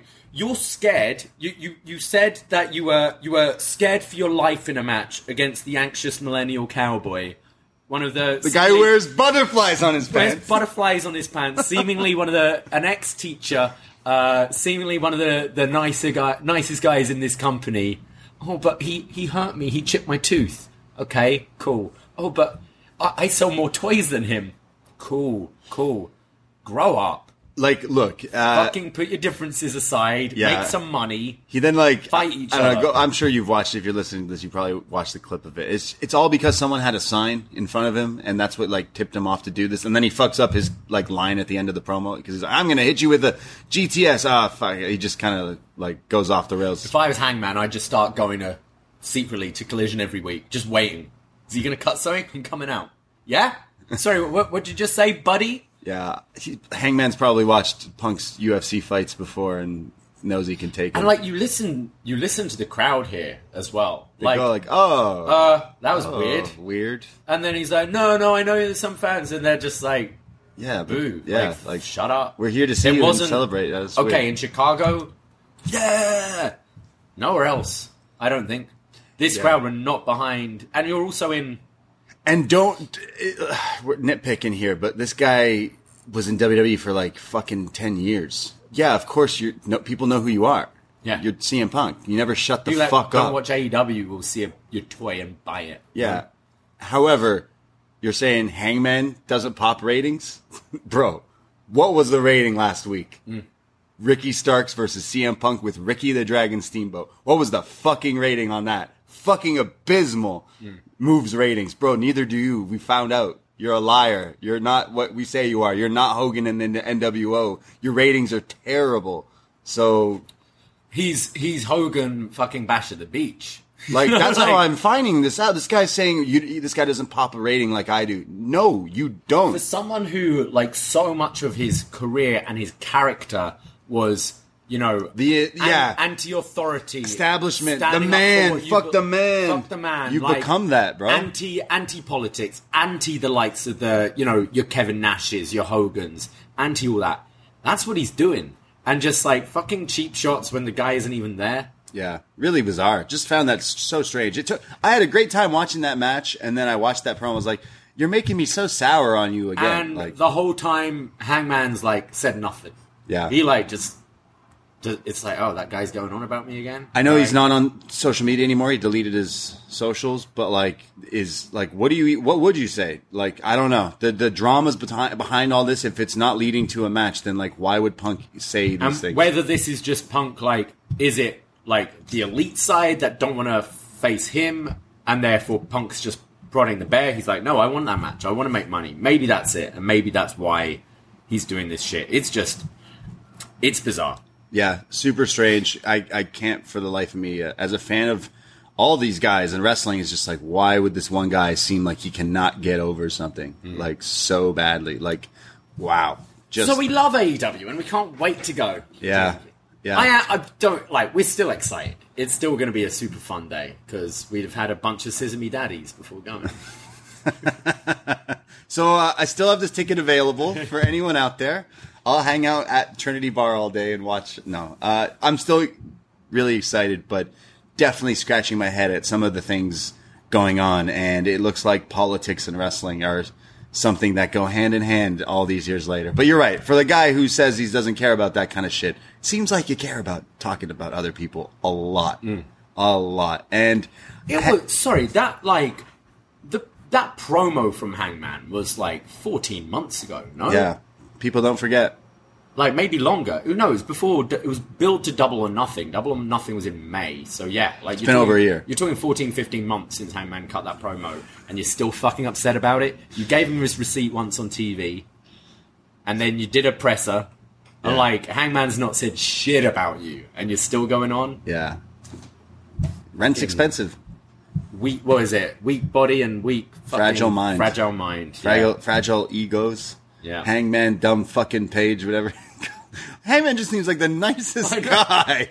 Like, fuck, man. If it was someone else, you would be like, oh, Punk's probably right. But like, no. You, you always, you know, like you work. Like, I work with some people, and there's you always have that friend who doesn't say like a bad word against anyone. yeah. And then you get maybe a new staff member come in, and this person starts talking shit about them. Yeah. It's like, okay, that person needs to go Yeah. because Clearly. if, if like that person doesn't like him, or if that person doesn't like Yeah. this nice person, they're the problem. But the person who talks shit about everyone, you're never going to listen. Why? You Yeah. talk, you shit on everyone. You hate this person. You hate this person. Like, fuck, who do you like? Why are you here? Mm. Because you can't get out of this contract now and you got to show up? yeah. So weird. Awful. So are we ever getting that match? And you know No Punk is going to go. I pin you. I have to I beat you. win. Yeah, I ha- that's that's why they're not. I agreeing. pin you with the buckshot lariat. Yeah, I'll mess it up on purpose. Yeah. to, and pin you with it. And they're like, no, absolutely not. So maybe that's why these people don't want to wrestle. Well, especially now, the whole all of the elite have signed contracts, right? They're there for They're another here. what three years? Is it three, five? Yeah, but Punk won't Three. be after like two, No. so they'll be fine. Yeah. they'll be back to being the stars again when he's gone Yeah. because he's definitely not Well, sticking they're the stars on the main show I guess. Yeah, You know? yeah. I mean, yeah. uh, in a six-man match at the stadium. We hate everything. well, let's go over to the G1 climax. It finally climaxed. It came to an end. It came, it Uh, climaxed. you had Naito beating Okada in the finals. Um, this was the uh, bit of a different format this year. We had uh, four blocks with uh, quarters, semis, and finals. And I think finally in those last couple of days, you got those real, like, proper G1 matches. Uh, and I might have thrown out a Daniel Craig for a couple of these. Nice. Yeah, you know what? I, I kind of feel the same way. I cherry picked a lot of this G1. I only watched certain matches I kind of had interest in, so I skipped a lot. But the ones I checked out, I really liked. My only gripe was I, again, kind of two two headed thing here. I liked that the time limit because there's so many matches that did not need to go mm-hmm. like 30 minutes. But then it made everyone like act like they're in these like G1 epics in like round one, round two, and these matches are 15 minutes long. So it kind of got a little, 20, yeah. yeah, it kind of got a little like not as special and important. And then sometimes I, when I watch like a match and they're like, okay, the 20 minutes is almost up. I'm like, well, why? Because these guys should wrestle for like a bit more. It's just getting to the mm. good stuff. I finally got that in like the, the, the semifinals matches where they gave them the full limit. That they got to like the levels that they got to. Like Naito and Ospreay oh, was Oh, just yeah. Phenomenal. And Naito is really the Mr. G1. He's just had so many classic G1 matches. And the rest of the year, he just doesn't give a fuck. Apparently. Like, oh man. But like, yeah, really loved that match. Really loved uh, Naito Okada. Those, again, those two always have really good. Ma- I don't know. That, um, sorry, what was it? It was the. Uh, oh no! It was it the. the Stormbreaker into the Destino in the Ospreay match was Yeah. like, whoa, where'd that yeah, come from? some of the, the stuff in that match was just insane. So Naito definitely uh, picking it up for this tournament. I I kind of liked and didn't like the 20 minutes. I, I think I liked it because it it made the tournament a bit more exciting. You could get draws, more draws come out of nowhere, and it means like I always remember that you know Omega Okada G1 match, and it's like, well, if no one won in 60 minutes, how is someone going to win in 30? But you see people change their style. It, it's kind of like you know the last few minutes of a, a football game where you pull out the keeper or whatever Right, because right. you or it's you put everyone in in defense or whatever because you're just going for that last goal or Yeah. it, it kind of has that sort of thing where you're opening yourself up a bit more by dropping your defense to go on the attack which i like but it does give a a ceiling of four stars for me it doesn't you can't really get above that in these tournaments. You can't get into the next matches. gear of you can't get into action. that next gear yeah, which yeah. we're used to in previous years um, but I thought, yeah, uh, some of these. La- if you've been listening to me for a while, you know I'm not a massive Naito fan, but I thought he really came through in this tournament. The match against Tanahashi that I reviewed with Karen, uh, I thought was excellent. And, you know, Tana has had a rough year. He's been looking rough, but he looked like Tana from three years ago in that match. And I thought they had a really, really good match I mean- in the in the D block finals. Naito beating Tana, Ospreay, and Okada. Yeah. Like that's crazy. Yeah, and the that Ospreay match was match of the tournament in my opinion. Yeah, the me too. Okada match not far behind. Yeah. the Okada match was really good too. I agree. Uh, I think Zack Sabre Jr. had a really good tournament. Again, Zack's match against Naito was really really good. Um, and yeah, so I it's kind of it's what I predicted on the post tournament thing. I guess we're getting Sanada. Naito Sanada, which doesn't really do it for me, but there are a lot of LIJ and Naito fans in Japan who I think will dig that match. And as long as the undercard is good, like, do we get. I like I felt we were going to get Okada Kiyomiya, but Kiyomiya kind of just fizzled out in this tournament, so I don't know if that's going to be a thing. Um, I assume Ospreay Omega uh, three will be Tokyo Dome Yeah. which is a great number two. Um, but yeah, th- this tournament did feel long. I, I tried my best to keep up. I definitely uh, faded towards the end, but there's there's definitely some good stuff to watch in there, and I do recommend you know looking at the the post wrestling recommendations because uh, there's some there's some great stuff in there. Yeah, like you got to cherry pick. There's too much of it. Like on top of all the other wrestling going on, there's so much. It's right? when you're like three four weeks in, and it's I've got another Mikey Nichols match. Yeah, I'm not It's sorry, but Yeah. like no disrespect. Well, yeah, I'm disrespecting, but like it. Uh, I like to disrespect uh, evil. Yeah. because you were you were- we were talking today, like prepping uh, for the show, and you're like, "Oh, I'm watching the evil match," and I'm like, "I don't know if I could watch another one. I I genuinely don't know if I could do It's it." frustrating because he's he's not a terrible wrestler. Right. Like the guy can wrestle, and I think Lij iterate, iteration. Like he's never been one of my favorites, but he'd have some good matches. And go, oh wow, that was a pretty good match. But the all the House of Torture stuff, it's so lazy. There, I saw I think four f bumps in the match with Okada in the semi, and it's just like what? My, are you, see, I'm talking about evil. My brain just said you need to yawn right now. Yeah, like, what are you terrible. doing? Everything is evil. Yeah, but he got still a higher match rating than uh, Roman Reigns and Jey Uso. So Yeah. Uh, but uh, no, I, I definitely recommend those. Uh, the Naito Ospreay, the, the Yeah. Naito Okada, excellent stuff. Yeah, so like I think they did a good job of proving that Naito is their white knight right now. Beating the three top guys in New Japan in a row is is a big deal, I'd say.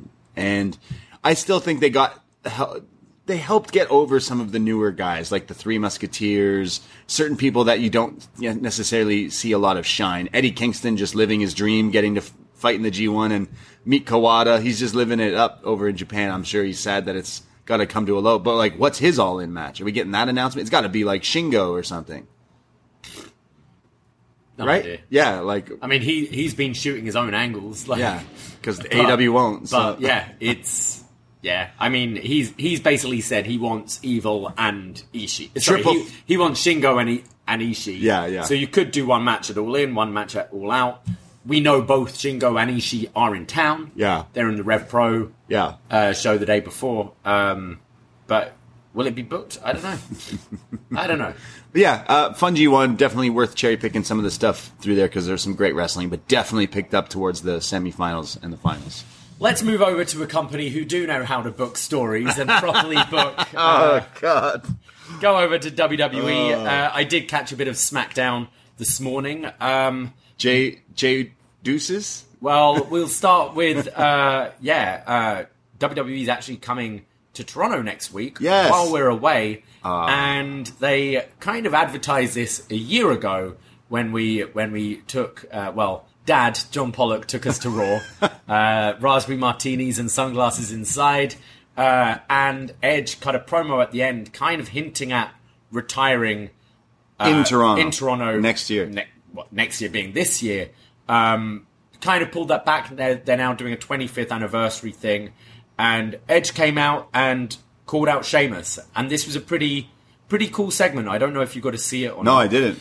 Edge said uh, basically that uh, he was doing a lot of before he came back to wrestling, uh, Sheamus's Celtic Warrior workouts, and they were hanging out a lot, Okay. and that they met in Dublin uh, in like 2004. And kind of Edge inspired Sheamus to get into wrestling and kind Wow. of pushed him to do it. Holy They shit. shared a pint of Guinness in Dublin, and then years later, Sheamus is doing these workouts, and they're going bike riding, like mountain biking, Nice. in North Carolina. And Edge is saying about how he thought it'd be hilarious because Sheamus is huge and would look ridiculous on this bike and Yeah. doesn't really know how to do it. But it's Edge who eats shit. and they play the video of him mountain Right. biking and eating shit and taking Right. this tumble and getting up. And he's got like bruising and cuts down Oh. his arms. And then he's like, that wasn't too bad. Like, if I can take a bump like that, why can't I wrestle? And Sheamus is like, well, look into it. And he looked into it, and then obviously we know he came back and he's been wrestling ever since. Um, So Sheamus definitely came out and said, "I'm going to bruise you worse than the." yeah, so so Edge was like, we've never ever had a match, and I'm thankful for you to bringing me back into wrestling. Yeah. it's my 25th anniversary. Let's do it, and let's beat the shit out of each other. They've never wrestled. No, I think they wrestled in a four way. Possibly, possibly, Yeah, never or in a single. tags or something. Yeah, never in a single. not one on one. Yeah. Uh, I thought it was a, a really cool segment, and uh, I loved the use of the footage they had. And I think both. I think Sheamus has earned so much respect from fans in the last two years. Uh, Brawling Brutes are over. It's going to be Edge in Toronto. I, I think this is going to be really fun. Yeah. and uh, a fun main event. And obviously, if, if it was a different timing, like it would be something I'd be pretty pumped to see. Oh, I'd absolutely, yeah, I'd absolutely be going if we were if we were here as huge Edge fan. Definitely bummed. I've seen Edge at the at the ACC one too many times, so it's okay. I've definitely had my fair share of paying money to go see him. And also knowing he's not retiring, I Yeah. think if it was his retirement, Oh man, like, I'm just "Ah." I'm actually I'm only gonna feel okay about it after. I need to know because I have a feeling with all this shit he could just be like, actually, yeah, I'm done. do? So it'd be like, oh man, like the guy that got me back into wrestling retired. me. It's funny. He mentions Toronto and there's booze, and he's like, "Come on, guy, you can't," because they're in uh, where were they? Calgary. Yeah. He's like, "Come on, guy, you can't boo, boo Toronto when I'm Yeah, here, yeah. please." they're like, "Boo." Yeah. Uh, but yeah, I, I thought that was a pretty enjoyable segment, and looking, yeah, looking, we'll try and catch that match. Uh, what that's Friday night, so can watch that Saturday morning with breakfast. Nice. maybe. All right. Yeah, That'll be that'll be weird watching SmackDown in London from Toronto. Yeah. It's weird. Yeah, whilst the night after we've seen the Weeknd, Weeknd from who's Toronto, in London. in London. Yeah, that's really yeah. We, we we don't plan things out well. Neither does Tony Khan. Okay. and then we had the uh, the why Jimmy why segment. Yeah, more of Days of Our Lives uh, here with Jey Uso being like, my brother got involved in a match that was specifically the rules were no one is allowed to get involved. Yeah. So I'm done. I'm out. So it starts with Jimmy and Roman, and Roman's like, Jimmy, I owe ya. And, uh, like, what do you want? A new car? I'll buy you a yacht, whatever. And Jimmy is still out of the bloodline. He's like, I don't want shit from you. Uh, Jey comes out to confront, and Jimmy basically tells Jey that he did it because he didn't want Jey to become an egotistical asshole like Roman. He's like, if you won that match, you'd be tribal chief, and then you'd be the same deluded prick that that our cousin is. Wow. So I, I saved you from that. Uh, kind of kind of weird logic. Um, ends with Jimmy super kicking Roman to prove he's still not in the bloodline, but then Jey super kicking Jimmy and then saying, I'm done with the bloodline, I'm done with SmackDown, I'm done with WWE, and sh- throws up the deuces. Deuces Penitentiary. Yeah, so they put him in the alumni thing on their website. amazing. Wrestling fans are fast to find shit out like that. So uh we getting main event Jey what's his real name? Fatu? No, that's main event Jey in AEW? Uh, Yeah, I I don't know. What, what's, Book him for all in. There's still time. They should. I mean, we've already set like when the you know the punk thing happened after Money in the Bank. He should have been working indie shows, Yeah. and things. Like, I know he's showing up, He yeah. did a couple of like uh what like Comic Con kind of things, but Jey Uso should be. Is he John? Is he John Fatu or is that? yeah, I can't remember. He should be whatever that is, just doing you know, uh, like GCW. Defy and stuff like that. Yeah, just show up places. Um, Yeah, uh, I've I've just been so over the bloodline stuff. Like I love the Usos and the stuff they've done this year, but like I just don't care anymore. I think week by week I'm slowly realizing was the bloodline story the best storyline in wrestling in modern day or is Sami Zayn just that damn good at thinking that the bloodline was that good of a storyline mm. cuz I just haven't liked it at all. It's the same fucking shit. And mm. now you're just Russo booking it, even sw- just swerve for a swerve, and Ro- he kicks Roman, and then he kicks. him. It's like, man, and this is all not going to happen now. This is like for stuff later on. so yeah, Jey will take a break to then do a big return to set up this match, And I then to make things even weirder, is Rikishi tweets out like, "Hey, I'm going to be doing this wrestling event because I'm going to be the ref at Payback. Great, thanks for letting us know. Oh, really? Okay. Thanks for announcing it." And then he quickly deletes it like, "Oh, it was a mistake by the booker." No, bro, it was a mistake by you and your management. so possibly, So what? Rikishi, the ref for I don't know. Jimmy versus it Jey. could. I think that's too soon. you but- could do. You could maybe do a Jimmy Roman match now, but that's a weird dynamic because people are going to boo both of them. Yeah. Now, um, yeah, I'm, I, I'm growing tired of it now. I like everyone involved, and I do think there's been some really good stuff in these Yeah. three years of this story. Um, I what we're only bottom of the third right now, Yeah, Heyman So- talking out his ass for so sure. So that means we've got six more years to go. six more years of the Of bloodline. Um, Finish the story, Cody, please. But yeah, I I'm kind of losing interest a bit. I it's always weird when you do these brother versus brother feuds as well because they never really work. Like I, I think back to Jeff and Matt matches, they've never really hit particularly, and then you end up just putting them back together anyway. Yeah. Um, but yeah, I mean, it would have been interesting if he, like he said, leaving WWE. But I'm like, ah, go NXT. go NXT, go face Dom. Just you let know- him chill. Let the man go on vacation. Yeah. Meanwhile, Moxley's like, for fuck's sake. Mox is on like every week, just bleeding away. I want a vacation. Kate, can you just stay for like another month or so? We'll make you champ and then you'll lose the funk and you can go on your vacation. Okay, cool. And then doesn't ever. So, also on SmackDown, we had Rey Mysterio winning the US Championship. Yeah. So now both Mysterios representing North America. Uh, Rey just just representing the states, whereas you know Yeah. Dom represents Mexico, represents us in Canada, What a deadbeat. and the states. So Dom's still a little little above his father, his deadbeat you know, dad. the- ki- kids these days are more woke than their parents. Um, where is this? Are we getting a title v title match down the line? I think they had to make some changes. I'm assuming it was Santos, and I think an injury is what caused him to not be the one to win the title. They did a beatdown angle angle with him, right? Yeah, I have a feeling that was the way it was supposed to. I I could be wrong, but like I can't see them going, nah, nah, let's just do it on Rey because that would just be a little backwards. So I think that was their plan B. You can always do the Santos turn as well. Like Santos is a, has been a pretty good heel in the past. He's a way better heel, yeah. Um, but the but LWO, is so over right now, so I don't think that's anytime soon. But you can have Rey, you know, elevate this title a bit, make have a, a decent run with it, and then where if it's Santos v Rey, that's something you could do, you know, like Survivor Series time or something like that. Yeah. Um, Rey versus Dom. But I do see unifying. Rey Dom happening. Yeah, I, I could see that happening. All these NXT titles get unified and deleted, so that could happen.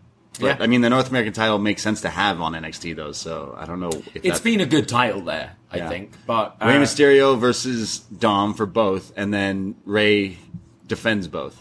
but it's good. It's off Austin Theory now, and Best sentence you said all day. right, like it's, It's true. It, it's gonna like Gunther's done great stuff with the IC title.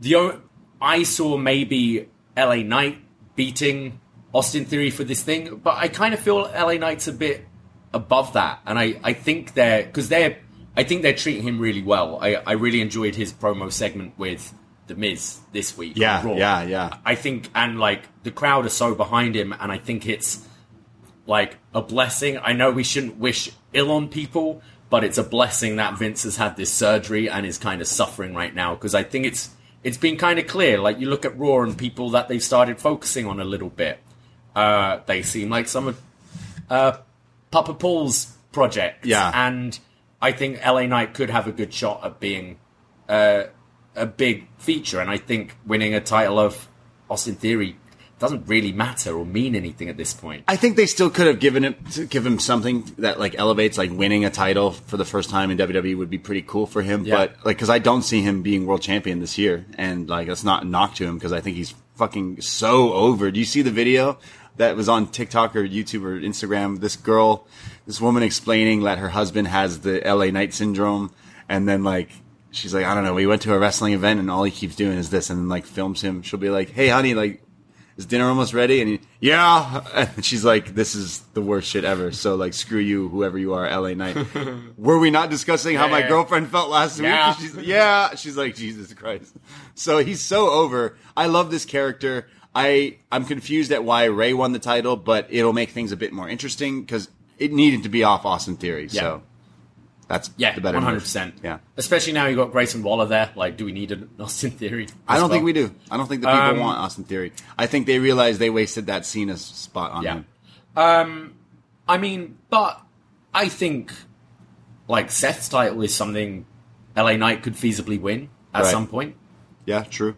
Um, we also had uh, we're setting up Nakamura versus Seth, so turn Nakamura heel apparently, and Okay. and setting up for a, a match with Rollins, Right. which I don't know, like we we see Nakamura motivated once in a blue moon. Yeah. Uh, I'd like his matches with Seth always on paper sound like they'll be good and have never really hit. Never. But we'll see. Like uh, motivation, it's the first time he's been in the world title picture for a long time. So Sure. Yeah. could be it's it's fresh. We've I think we've moved we've done Seth and the uh, Judgment Day a bit too much now at this point, and he needed someone new.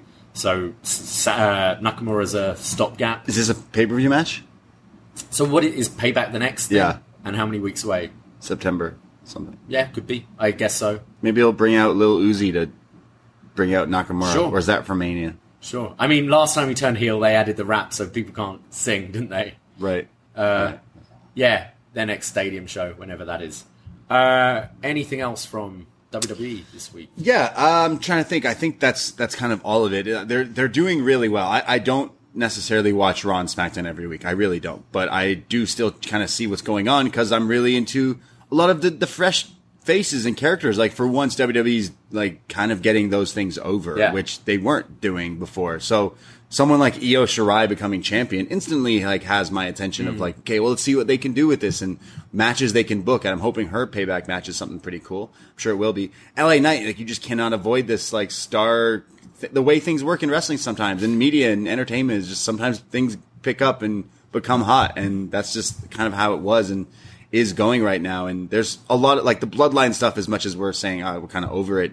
It's still num- it's still huge, and Yeah. people still want to tune in to watch it. So I'm always happy that WWE's like popular because it just makes wrestling like more popular and people getting into it and, and talking about it and, and it's it's awesome. It's great.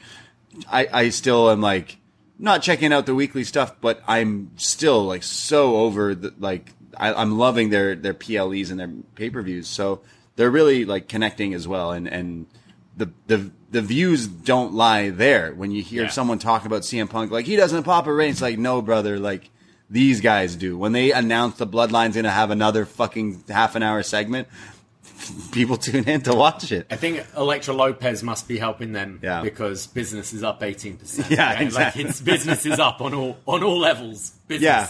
Uh, so then that's like all the wrestling kind of going on. There was a Triple Mania last night. Triple Mania 77 2023. I feel like every week they just do a Triple Mania now, Yeah. so whatever. Uh, but yeah, I mentioned QT won a title off Penta, I think. And then uh, I'm hoping Vikingo isn't actually injured and maybe it's just part of some sort of storyline there. But uh, yeah, there's just so much wrestling going on, no matter where you are, like New Japan, Triple Mania in Mexico, AEW, WWE. It's just everywhere is wrestling. So, including indie shows i- i- in wherever you may be in, in, in the world. Like there's indie shows that are just popping off. Like we said, Rev Pro doing that Copper Box show uh, over here in Toronto. Demand Lucha. I'm sad we're missing SmackDown. I'm more sad we're missing Demand Lucha versus House of Glory. know, yeah. Oh man, this one's going to be awesome. If you're in the Toronto area, you got to go to this because we cannot, and we trust me, we want to. And this has like they're bringing in like Alex Shelley, Black Taurus, and there's some crazy matches on this one. So uh, would we would definitely be at that one. I think our, our boy Gringo uh, is on that show as well, but just uh, so many. So I think that's the 24th of August. So if you're in the Toronto Got area, you. definitely go to that show and say hello to the uh, people of demand for us because those guys absolutely kill it every single time. So Always a fun time. yeah, yeah, absolutely. Uh, well, we're going to be back on Tuesday on the post wrestling feed for our our last up next together for a few weeks as we uh, we pass the torch over to B and Sino while we're in Europe. Uh, this week we have Dana Brooke versus Blair Davenport, Tony D'Angelo and Channing Stacks Lorenzo defending the tag titles against the Dyad, and we have Wes Lee versus Dijak in a number one contenders match for the NXT Championship. That should be pretty good. NXT's been cooking, They especially. delivered at that last show earlier in the oh yeah, those two. February. Yeah. So this this rematch should should even be a step up. So NXT's been delivering with the wrestling and been absolutely killing Collision in the ratings too. So it's, you got to watch NXT. NXT's been pretty good recently, yeah. Uh, so lots and lots of wrestling. We're going to be back Tuesday, like you said, and then after that, for the next few weeks, we will be taking a little bit of a break. But See No Evil and B Detroit will be filling in for up next, covering NXT week by week, and I'm sure talking a little bit about everything else going on in wrestling. So check those guys out for us. I know they're going to be dropping a What Up Doe on this very feed in the next little while, so look for that as well. So lots and lots of podcasts. Poisonrana.ca for the landing page of all the stuff we do, including our stuff, our drink menus on our socials for the All In It, all the other podcasts that we do. Patreon.com slash Poisonrana. For only five bucks, you get access to hundreds of podcasts that we do. So go support your small content creators and buy us a beer for our trip to Wembley. Yeah. Because it's going to be expensive. Yes. So thank you guys at Poison Rana Pod, Twitter, Instagram. I myself, Twitter, Instagram, at the Bray D. and I am at Davie Portman. That's it. That's all. Take care. Goodbye. Be safe. And shout out to the peg warmer hangman Adam Page. Ahoy! We love you.